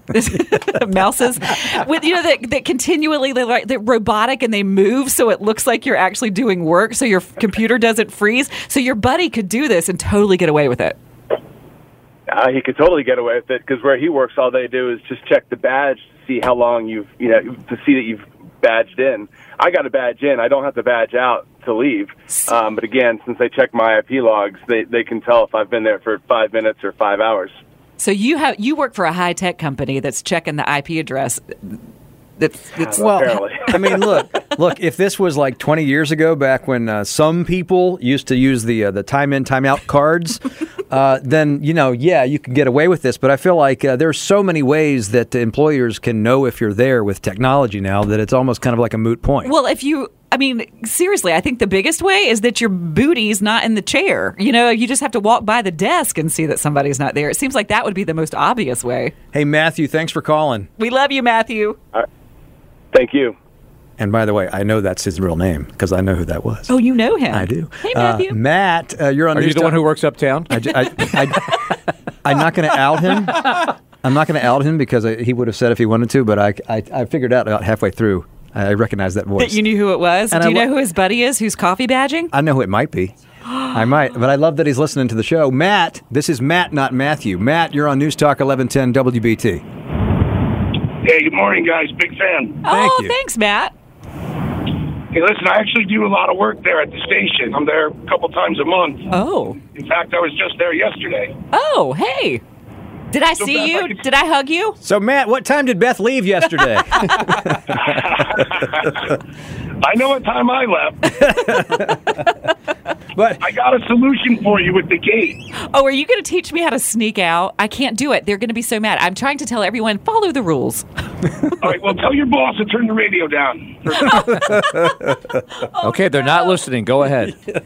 I, I have to buzz in, and I, and I think y'all got a new girl at the desk because it takes her a few minutes, and she doesn't seem to know who I am, and I'm there all the time. But anyway, on your way out, if you hang back from the car in front of you and let the gate start to close, and then creep up, there's a sensor there, and the gate will automatically reopen. so technically, you're not tailgating the person out. You just wait for the gate to start closing, and then pull up, and it'll reopen. Yeah, I've done that. Sneak on right out. Mark Garrison is our resident coffee badger. Yeah, I've, I've done that. Yeah, Mark owns that parking lot. All right, um, I'd say goodbye, Mark, but you'll probably see me leave. yeah, I'd love, I'd love to meet you guys next time I'm up there. I'll have to time it out properly. Yeah, well, come say hello. You, you've got access. yeah, I'll have to get myself a Beth hug. Yeah, you'll get a long, awkward Beth hug. Give yourself a Beth. There you go. All right, Matt. That sounded creepy. Thanks for being out there, man. Oh, I thought it sounded sweet. It Yay. smells of Beth. Ooh, of the little people. yeah. All right. As long as you'll say like bologna and cheese or You did smell like an ashtray that one Slim day. Jims. Change deodorants. Yeah, I, I have immediately thrown that deodorant out. It's gone. It's, it is natural juices and berries. it has been growing since birth. Whether it's audiobooks or all-time greatest hits, long live listening to your favorites. Learn more about Kisqali Ribociclib 200 milligrams at kisqali.com and talk to your doctor to see if Kisqali is right for you.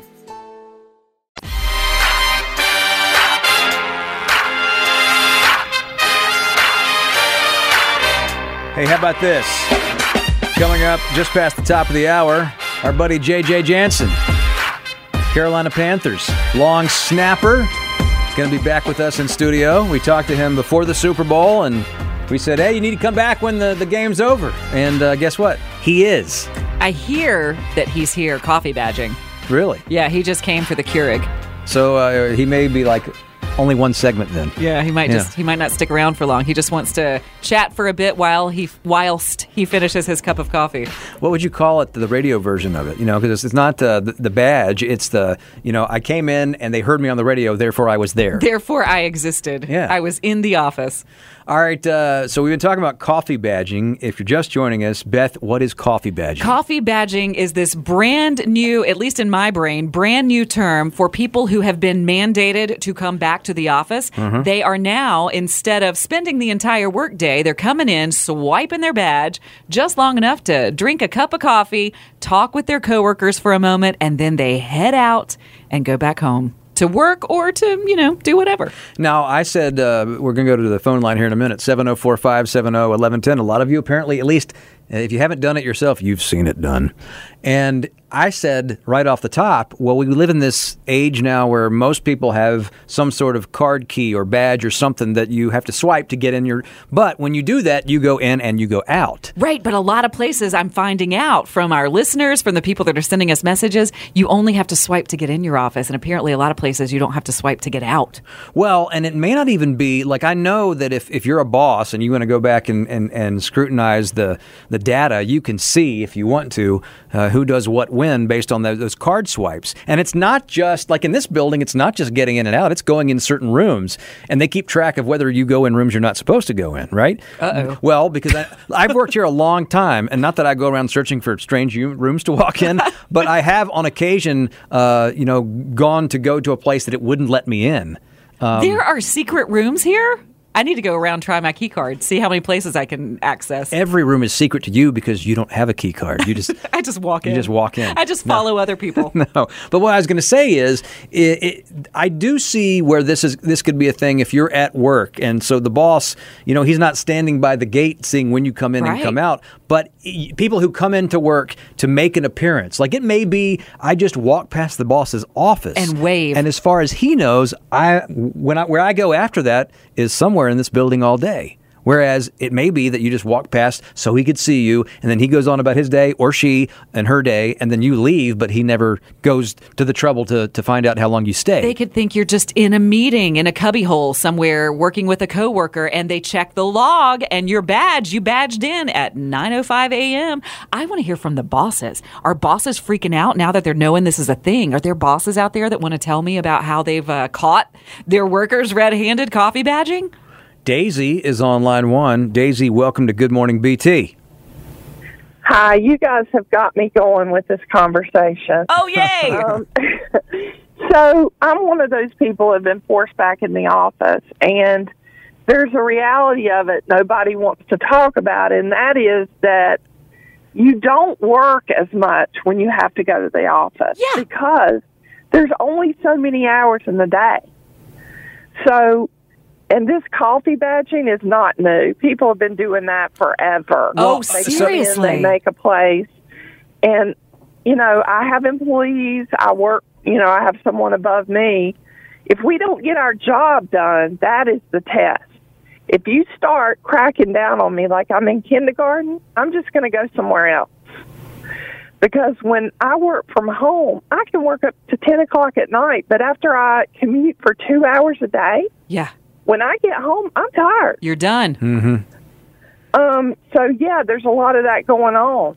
Uh, they fired people for not coming in. They've, you know, what are you going to do? They're they're fighting a transition because some jobs make perfect sense to work from home. Some never will. Well, see, But it's Daisy. just like Amazon when they came in and all the bookstores closed. Yeah. Change Yeah. is hard, but it happens. Well, Daisy, uh, so th- here here's the the issue, at least in my view.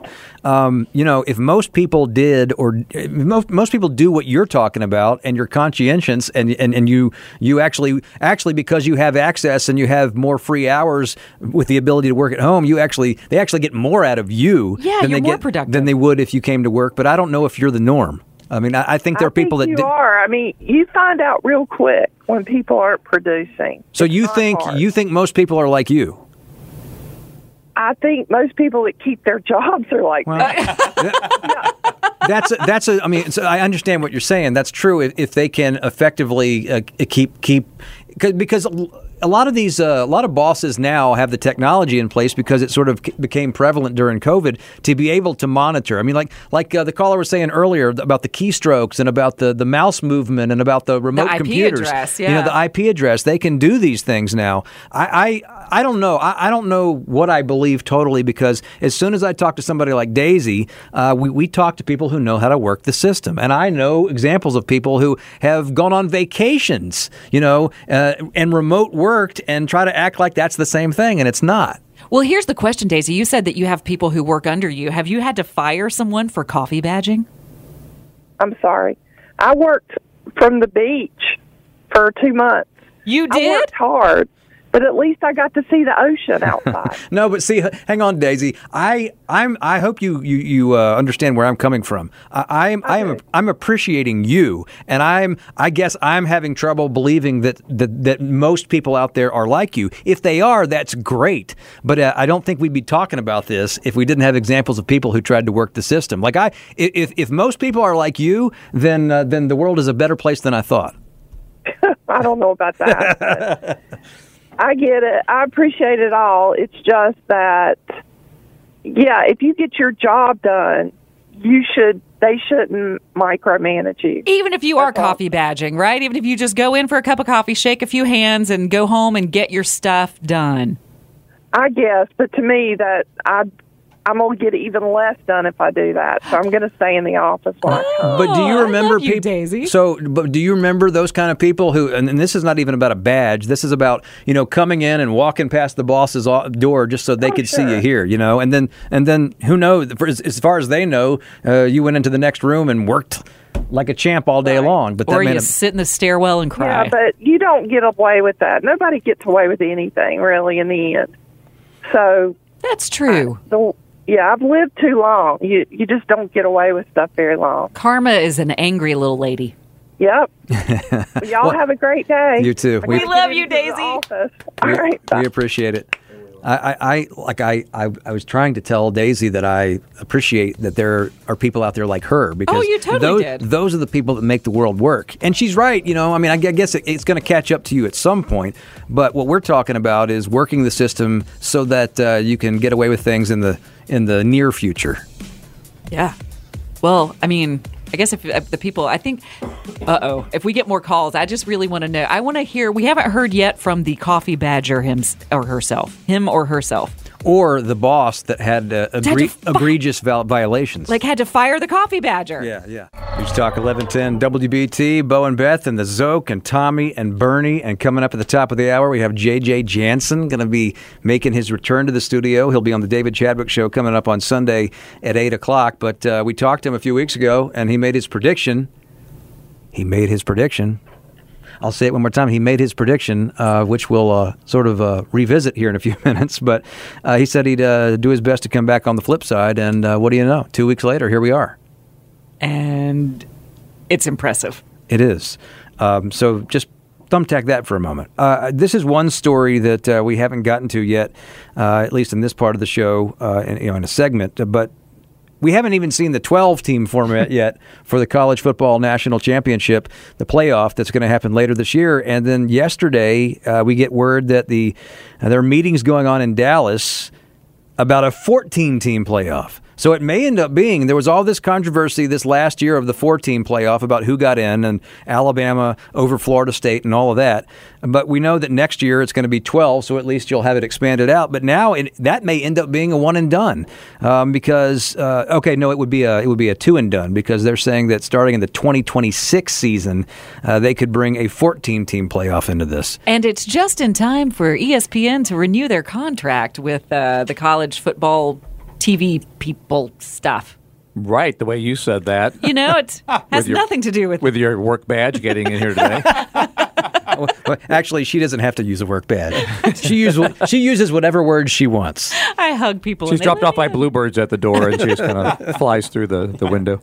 But um, to your to your previous point about the college football playoff, yeah, it's like can we at least absorb twelve from four before we start discussing? And again, they're discussing; they haven't uh, gotten anywhere near to uh, approving something like fourteen, but you know they will. It's like everything; they just make every sport bigger and bigger to the point where it's so diluted and watered down. It just, to me, ruins the value of it. I think in part they've gotten so big. What they're talking about, why they want 14, I'm not good at math, is to make the champion, the conference championship games for the the Power Four conferences essentially mean more because they would get a bye week in that playoff format because they have so many now. They would need to build a bye weekend, and so. It's gotten so big, they're trying to create some purpose of what it would matter to be a higher seed. So would it be like a college Super Bowl, basically, where everybody comes together and somebody wins? It's more more like the NFL playoffs. Honestly, it's going to be Yeah. very much like a tournament as opposed to before. You just had you used to have just the two. The national championship game game would be selected, and then it got to four a couple years ago, and now they. I thought they would probably go eight next, and they went all the way to twelve. And again, to me, it just um, it diminishes the value of the games and the conference championship games, and so many. I mean, I like the debate. I like the fact that not everybody gets in because every other sport is like the NBA expanding from uh, six to ten in each conference, where you have the play-in tournament essentially for four teams to get into the eight. Uh, uh, uh, yeah, ten down to eight, not six. But uh, anyways, they just added and added during COVID. Baseball playoffs did the same thing to the point where regular season, so much of it is diminished because so much uh, mediocrity gets into the postseason. It's just super saturated. And just, uh, just, I know a lot of people are wondering how does just the 12 team playoff schedule work out over the course of December and January? First round, and this is going to happen this year. December 20th and 21st is the first round of games. Then you have the quarterfinals, the Fiesta Bowl. Uh, that's on New Year's Eve. Then you have uh, the Peach Bowl, the Orange, uh, the Peach Bowl the next day. That's the quarterfinals, and then the Orange Bowl and the Cotton Bowl are the semifinals on January 9th and 10th, and then the national championship is in Georgia on January 20th. So that's how it's going to change the whole. February. Yeah. Well, I'll tell you who really loses out here is the spouse of the person who's a huge college football fan and NFL fan. It's the spouse of that person who might not be the fan. That's the person who loses out here. Going on a two who month needs cruise. to come on board. when we come back, JJ Jansen is back. Whether it's audiobooks or all-time greatest hits, long live listening to your favorites. Learn more about Kisqali Ribociclib 200 milligrams at kisqali.com and talk to your doctor to see if Kisqali is right for you.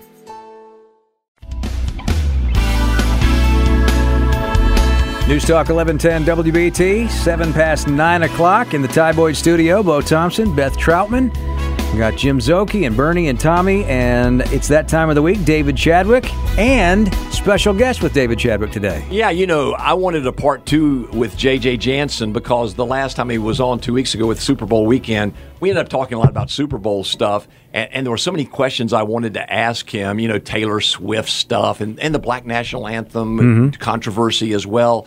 But also, how do you live out your faith in a really difficult environment where you know, money, sex, and power are the unholy trinity, and you're a person of great faith and values, don't necessarily buy into all of that stuff. So, how do you live out that faith? So, I thought, let's do part two, and he gave me part two today. Okay, before we get into part two, I want to go back to part one, okay? And just so, I mean, we all watched the Super Bowl and we remember what happened, but let's remember exactly how it ended. First and goal at the three. Lining up in the clock at 10 seconds and ticking. In the shotgun, Mahomes. Four man front, receiver motion, low snap. He runs and he throws, caught, touchdown. It's caught. Hardman caught the ball. The Chiefs have won. The Chiefs have won. The entire bench empties. Chasing Mahomes in the end zone. Their third Super Bowl in five years. The Chiefs are back to back Super Bowl champions. It is a dynasty. The Chiefs have won Super Bowl 58, 25 22 in overtime. Three points in overtime. That was the evening of February 11th. Uh, earlier in the day on February 11th, on this station, on the David Chadwick Show. I'm gonna ha- I'm gonna have a bold sort of prediction here. I think the game is going to be 27-23 overtime game. Uh, I think the Chiefs are going to win. I think it's going to be 20 to 20 at, at the end of regulation, and I think it's going to go into overtime. I just think that the Chiefs' defense is really, really strong, uh, and I would never bet against Mahomes. So, you know, in the movie uh, Mr. Wow. Mom, they said, you know, 220, 220, 221, whatever it takes. Okay, so you said uh, 25 23. The score was 27 to uh, 20. Uh, I'm sorry, you said 25 to 22, and the score was 27 to 23.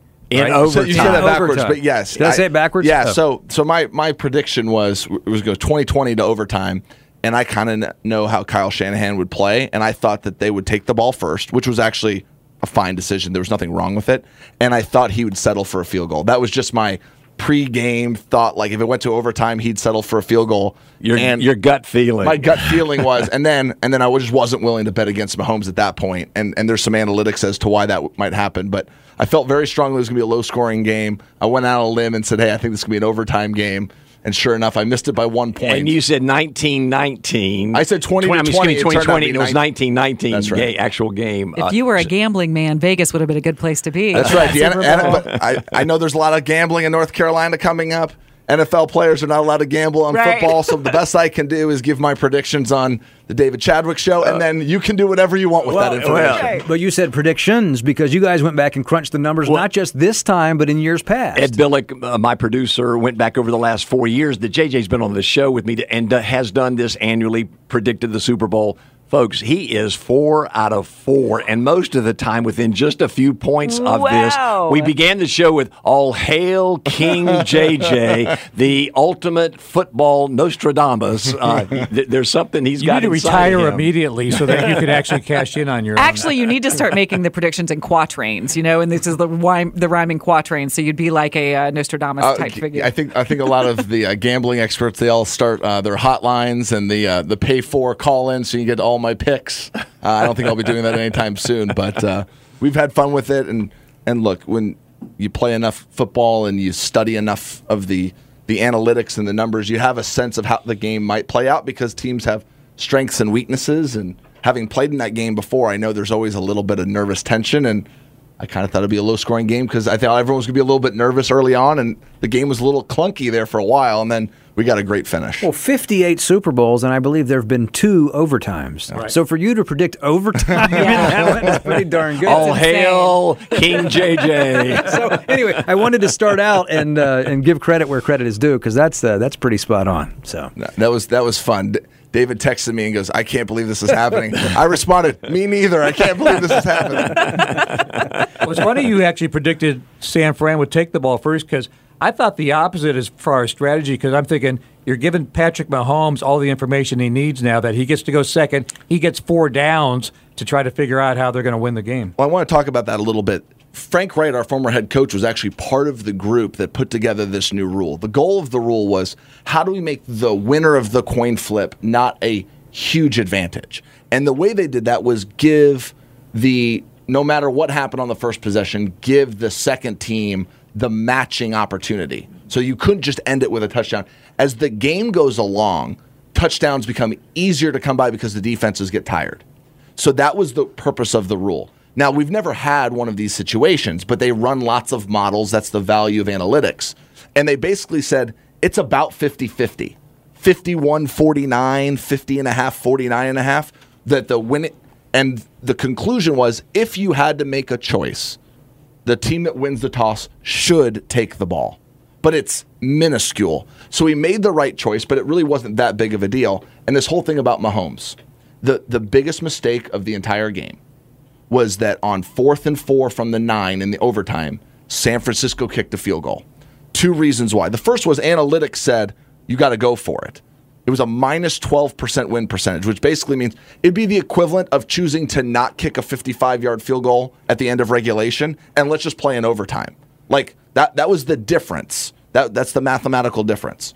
So, but what it did was, as soon as they kicked the field goal, to your point, Szoke, now Mahomes gets four downs at least until they get into Harrison Butker field goal range. And even then, they're probably going for it because they're saying, we're not going to just kick a field goal to tie and then you get the ball. So you were always giving Mahomes four downs. Now, if they had gone for it and missed it, it would have been the, the, the score would have effectively still been 0 0 in overtime. Mahomes wouldn't have had four downs. And when they went, they had a fourth and one on the first series of that drive. They'd have punted it back, and that would have been the Kyle Shanahan advantage of the third possession. The field goal was the was the mistake, not taking the ball first. Okay, so Oh, I didn't understand any of that, but it sounded brilliant. But that's why JJ always gets All it right hail and King nobody else can figure it out. we we uh, can you guys hang out for one more segment here? Yeah, okay, we sure. got uh, Brett, Brett Winterble coming up at nine thirty-five, but uh, we got some other things to unpack from Super Bowl Fifty-eight, and also the David Chadwick Show coming up this Sunday at eight a.m. on WBT. News Talk 1110 993 WBT, worldwide on the WBT mobile app, and also home of the David Chadwick Show every Sunday morning, 8 a.m. till 9 a.m. One of our longest running local shows ever. Can say that now. Now we can 25 years. Hard to believe. And uh, this this weekend is part two of a uh, conversation I can't wait to hear, and we're hearing a preview of it. Da- uh, David's here, and also J.J. Jansen, uh, Carolina Panthers long snapper. We heard from you uh, before the Super Bowl, and now now it's in the rear view. Yeah, 16 years in the NFL, and I hope it'll be 17. And JJ's just a, a good man, but also a, a deep man of faith. And my program is a faith and values program that tries to intersect faith and values with issues in the culture locally and globally. But I wanted to ask JJ about some of the obvious things that are before us, like the Black National Anthem at the Super Bowl. Was that divisive? How do you handle that in the locker room? The Taylor Swift phenomenon, does that affect teams in the locker room? Uh, also, the most important thing for me on the show was just JJ, your faith. You live it out in a locker room where, especially with younger guys, there's the unholy trinity of money, sex, and power being what drives them, and that's not what drives you. And do you ever feel like you're ostracized and lonely as you try to deal with a locker room that doesn't necessarily share your values? And those were the issues we got into today. I mean, on Sunday as well. So, JJ, you want to comment on any of those? Uh, Yeah, I, I think the NFL locker room is a really special place. It's a very intimate place, unlike any other work environment I'd say in the world. Um, every once in a while, we have these big issues, whether they're cultural, whether they're personal inside of a locker room. And the really cool part about being in a locker room is there's a lot of different perspectives, there's a lot of different beliefs, and we argue and hash them out in, in a way that most workplaces don't. The cool part is by Sunday, we're all pulling in the same direction. So, whereas maybe the rest of the world, is divisive and they turn and separate from one another, we actually are forced to, by the nature of our job, come closer to one another. And so there's you know, there's 53 guys out there on Sunday who all do not think the same thing, but on Sunday we are all working towards a common goal. And the guy next to me might believe very different things than me, but I've got his back and he's got mine, and that makes professional sports a very special place. And and we get really deep on a lot of these issues, and it's a lot of fun. And guys, I think, grow in greater respect for one another because of it. It's a microcosm, really, for how the world should work, how discussions within politics, within our own community should work, that we can actually have disagreements, but still be loving and have each other's backs and be caring and be very protective of our fellow man. Yeah, it, it, it's a it's a special special place.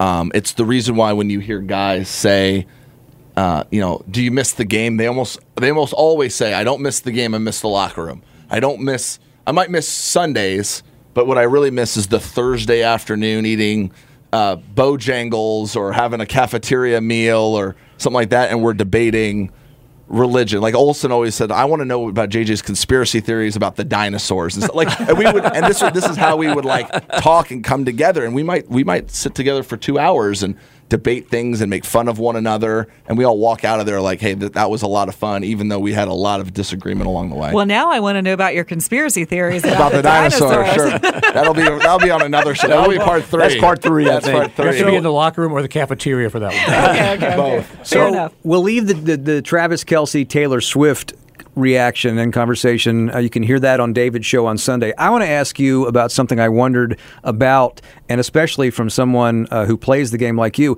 So, so much was made in the moment of the Travis Kelce, Andy Reid bump up on the sideline. And what did they really say? And it just came out yesterday that NFL Films uh, has essentially said uh, that, that it's likely we'll never hear that audio. I mean, they have it, but it's we're probably never going to hear it uh, for a variety of reasons, and that is what it is. But you were talking about the percentages and how close this game was, and how it could have easily gone the other way. Uh, I tend to look back at that moment on the sideline. If the Chiefs had lost that game, I think that that moment would have become a much bigger story. And uh, I, I wonder, you know, how that might have snowballed. They came back and they won, and everybody made up and and and and, and all that. But did, did you view that at the time, and then all the, the, the talk about it afterwards? Is that big a deal when when when Andy Reid got bumped by Travis Kelce? And you've you've heard now what he said. He's apologized and he said he shouldn't have done it, but it happened. What did, what do you make of that whole situation? Yeah, in the moment, I thought it was a huge deal. Um, you know, bumping into your head coach in an angry sort of way. Um, had it been any other combination of player and coach, it would have been even bigger. We kind of know their long-standing relationship. There's commercial. They're together in commercials. They appear to be very friendly. So I think that is a little bit of a saving grace for them. But I think where the line gets blurred is you will occasionally see a star player get into it with a position coach, maybe even an offensive coordinator. You never see it with a head coach. Well, Andy Reid is the p- play caller. He is in many ways Travis Kelce's position coach. And I think sometimes those lines get a little bit blurred. And to Kelce's credit, I was wrong. I was out of line immediately going to there. That's smart, right? You don't need to be defensive. Hey, I made a mistake. I think most people can say, I respect someone for just owning up and saying that was inappropriate. But there's no doubt, have, had they lost, that would have been a major storyline and could have very easily led to the destruction of that relationship. Winning cures a lot of stuff. It's much easier to apologize when things are now successful. And I imagine they will move past it. I know they've said they will. I will imagine that they, they would in actuality. But look, things do get heated on the sideline, but everyone's got a responsibility to not cross that line. And that was one of the few times we saw a player truly cross the line. I have a lot of respect for both of them that they're able to move past it, but uh, that was a big deal. Another big headline about coaching was your former interim head coach uh, Steve Wilks let go after the Super Bowl, and by all accounts, held you know again held Mahomes to 22 during regulation of that game. Inherited the defense that he had to run, and um, and it wasn't, it wasn't like the number one defense, but it was one of the top defenses in the league. Were you surprised when Steve Wilks got let go? Uh, yeah, I was really surprised. You know, uh, again, being as authentic as you can be, like their defense struggled the second half of the season, but they were also playing much better quarterbacks and much better offenses. And again, analytics, we tend to see defenses sort of rise and fall to the level of their competition. That's common.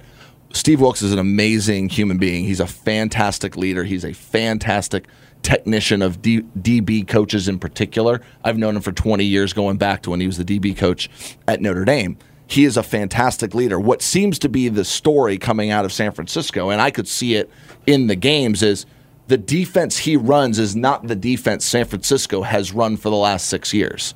And much the same way Saban in Alabama says you are going to mold into the Alabama way, Shanahan said, I need a defensive coordinator to mold into the San Francisco way, which is play coverage with the back seven and that really good defensive line, get after the quarterback. That's not Steve Wilks' DNA. Steve wants to attack and blitz and come after you. And just watching the games, you could tell that they were struggling to find the blend of what they do versus what Wilks wants to do. And at the end of the day, as a coordinator, and when you're calling the defense, I do think you have to be authentic to how you view a game. And it just it seems like it was a bad football fit, not a personal fit, but a bad football fit. Hmm. And so I'd imagine you're going to see them hire someone that's likely been there or has worked kind of in that inner circle of the Shanahan McVay thing. I know a lot's been said about Brandon Staley, but they have a way of doing things and I don't know that Steve Wilks's strategies were similar. One one would think that would be fleshed out in the interview before you hire him, Yes, JJ. and he's such a good guy. So one so one of the tough parts is right. So Steve Wilks was up for the head coaching job here. Mm-hmm. San Francisco lost their DC DeMeco Ryans late in January after a long playoff run. Most of the coaches in the NFL had already been hired by the time they got to February. DeMeco leaves for Houston, and now they're searching. So there's only a few qualified defensive head coach or defensive coordinators on the open market. My guess is Kyle looked internally, realized, hey, there's nobody quite ready to be the DC. Then he looks externally, and there's only a few guys that don't have jobs. And remember, you can't take a defensive coordinator from another team. So it was going to have to be either someone that was unemployed the year before or a guy like Wilks who was up for a head coaching job. So maybe it was like a one year rental in, in uh-huh. some ways. Like, let's see if we can make this work for a year. And it just it seems like maybe it didn't work from a football fit, not a personality fit, because Steve Wilks is one of the best human beings I've ever been a part of, and you will never find a player that has a bad thing to say about him. He's that good of a leader and a technician. Mm. Oh, Fleshing out the interview. That's what you said, right? Yeah, it, it was fascinating, and I hope everybody will listen on Sunday. And for me, just one other quick thing is JJ talks about losing his father several months ago mm-hmm. and walking through that grief, and how that is a testimony to his teammates as well. That many of them, especially the younger guys, are watching how he deals with that, and that's an open door for him to be able to share his faith as well. And that wraps the pregame show for the David Chadwick Show on Sunday, where you specialize in fleshing out things, no matter what it may be. And I know there's football, there's also life and spirituality. So looking forward to part two with JJ Jansen. Appreciate it, guys. This was fun. We love you. And every, everybody, the sun came up this morning. Always remember, if the sun comes up, there's hope. And the sky is Carolina blue, as David always says.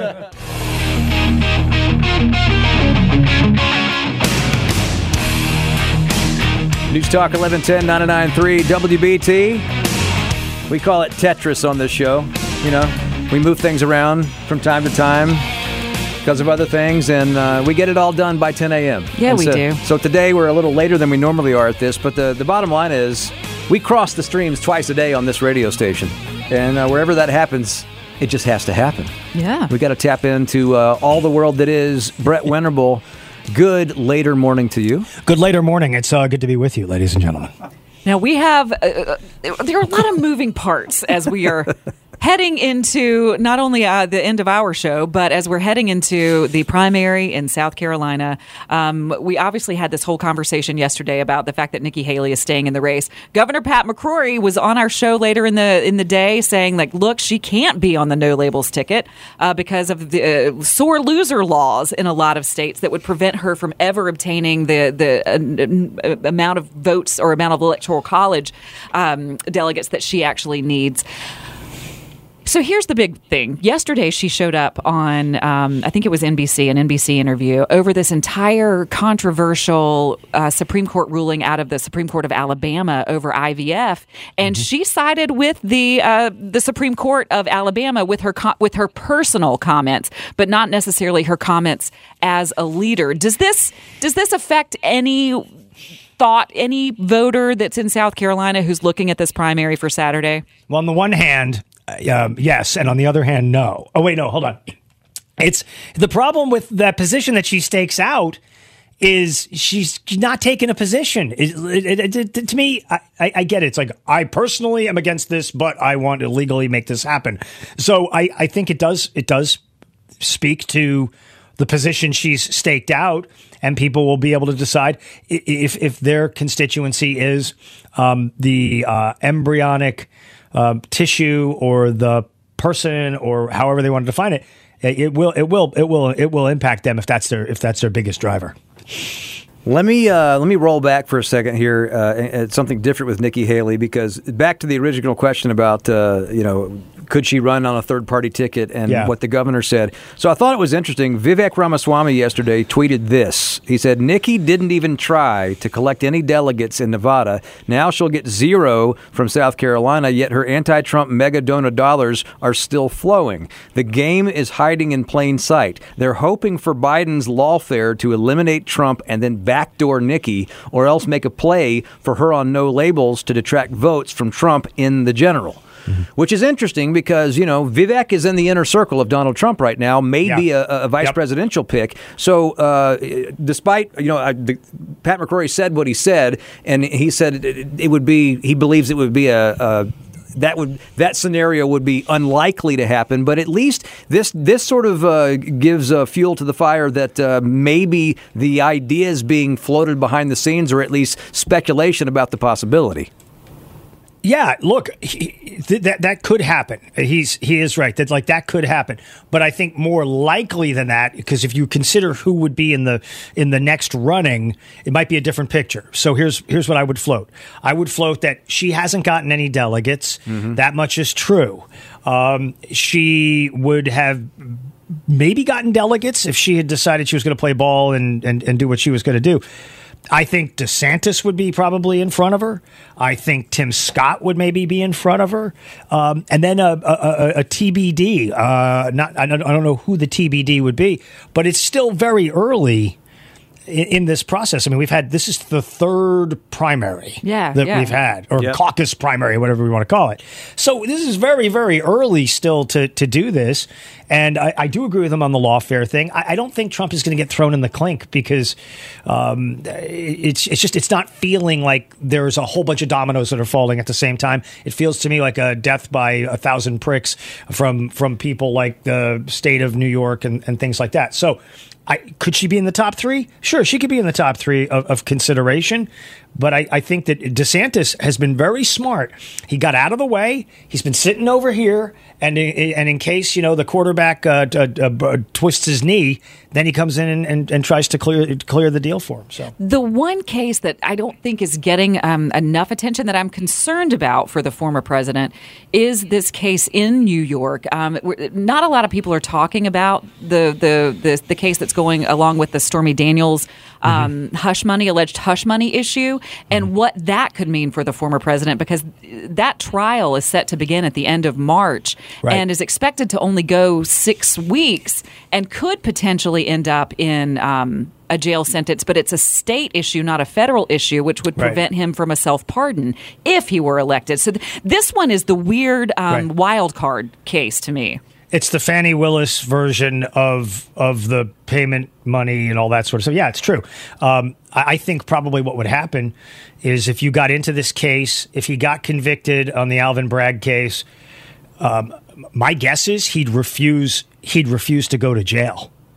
I think he would, and he would turn. You would, you would at that point, you would see. I think a popular movement arise in the country where people would be like, "Oh, so Alvin Bragg in New York is going to put a guy who's picked up uh, picked up votes over over a long period of time here uh, into jail. Wow. If you if you thought what happened on January 6th was interesting, I can imagine what New York City would look like with truckers refusing to deliver goods and food and services and people going into the city to express their grave displeasure. Um, these guys have had months and a year and a half to bring these charges.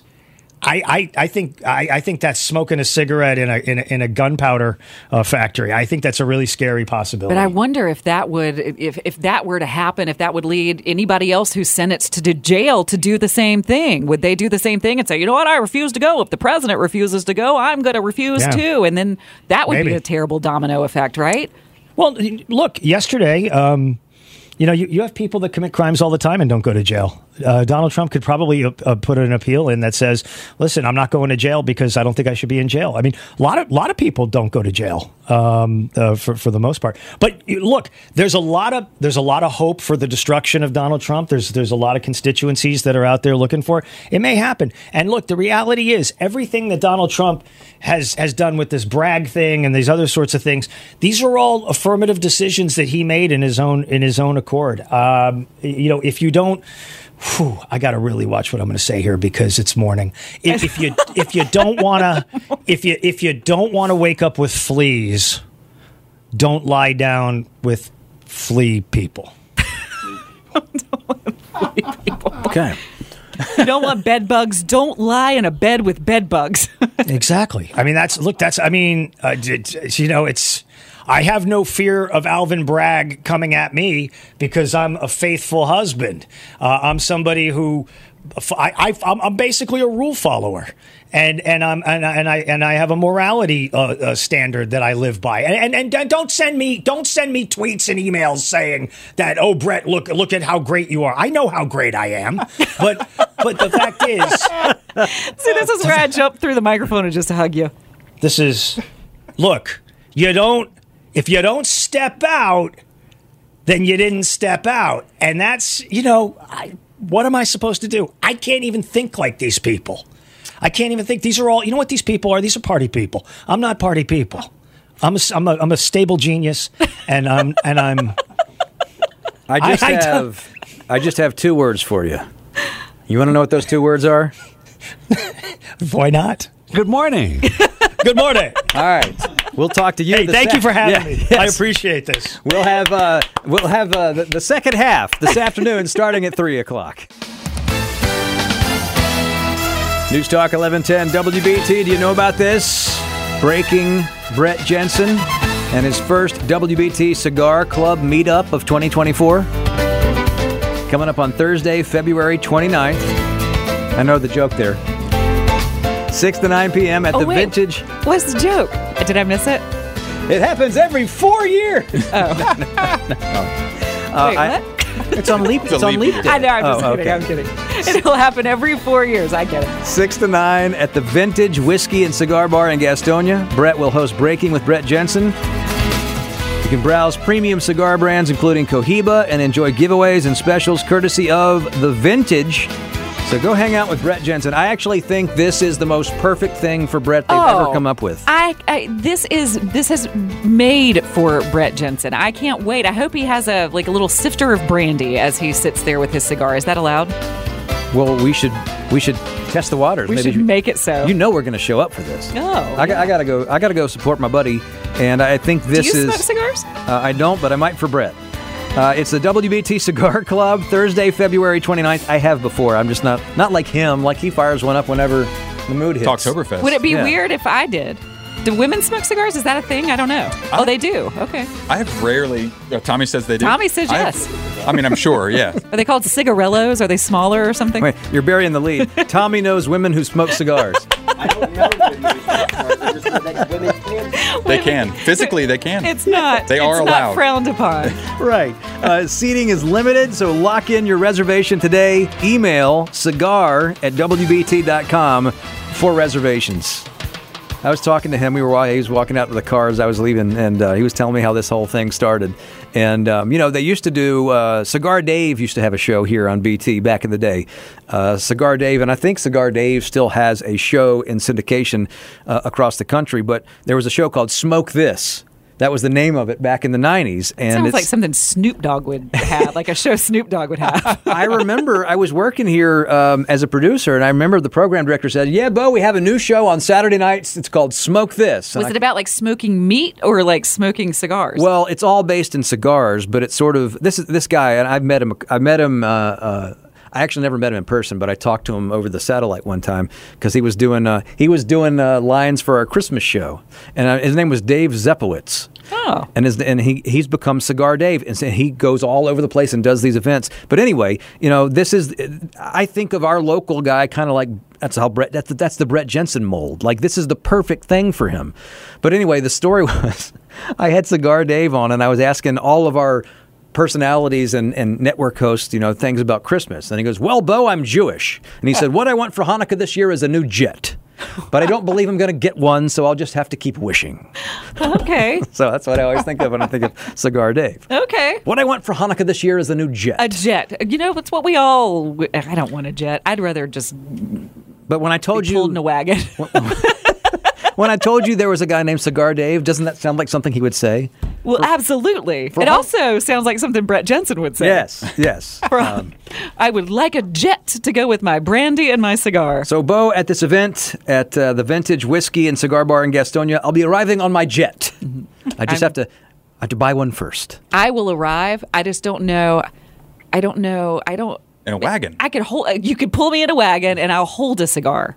I'll just hold it. I don't think that's. I don't know. I don't know that I want to smoke a cigar, but maybe, maybe, maybe it's a whole thing that I just haven't a, a taste I haven't acquired. It's very classy. Is it classy? Sure. All right. It's something. Um, I, I think you should arrive in a Wagon Queen family truckster. That is totally my speed. So listen to this. Tomorrow on the show, we're doing a lot. We got Hancock as usual, big Friday edition, and we have a special announcement on the show tomorrow about uh, you and me.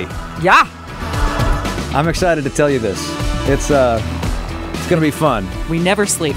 We, yeah, we're gonna have less sleep. We have less sleep now. Coming up, Vince Coakley. Don't forget Pete Kaliner Show, Brett Winterble, and of course the aforementioned Brett Jensen, who is hosting his first ever cigar event on February 29th. Did we did we cover everything? I think we got it all. Or at least for our, at least for Thursday, we did. At least for Thursday. Now we just have to get it ready for Friday. Y'all have a great day. Back tomorrow on WBT.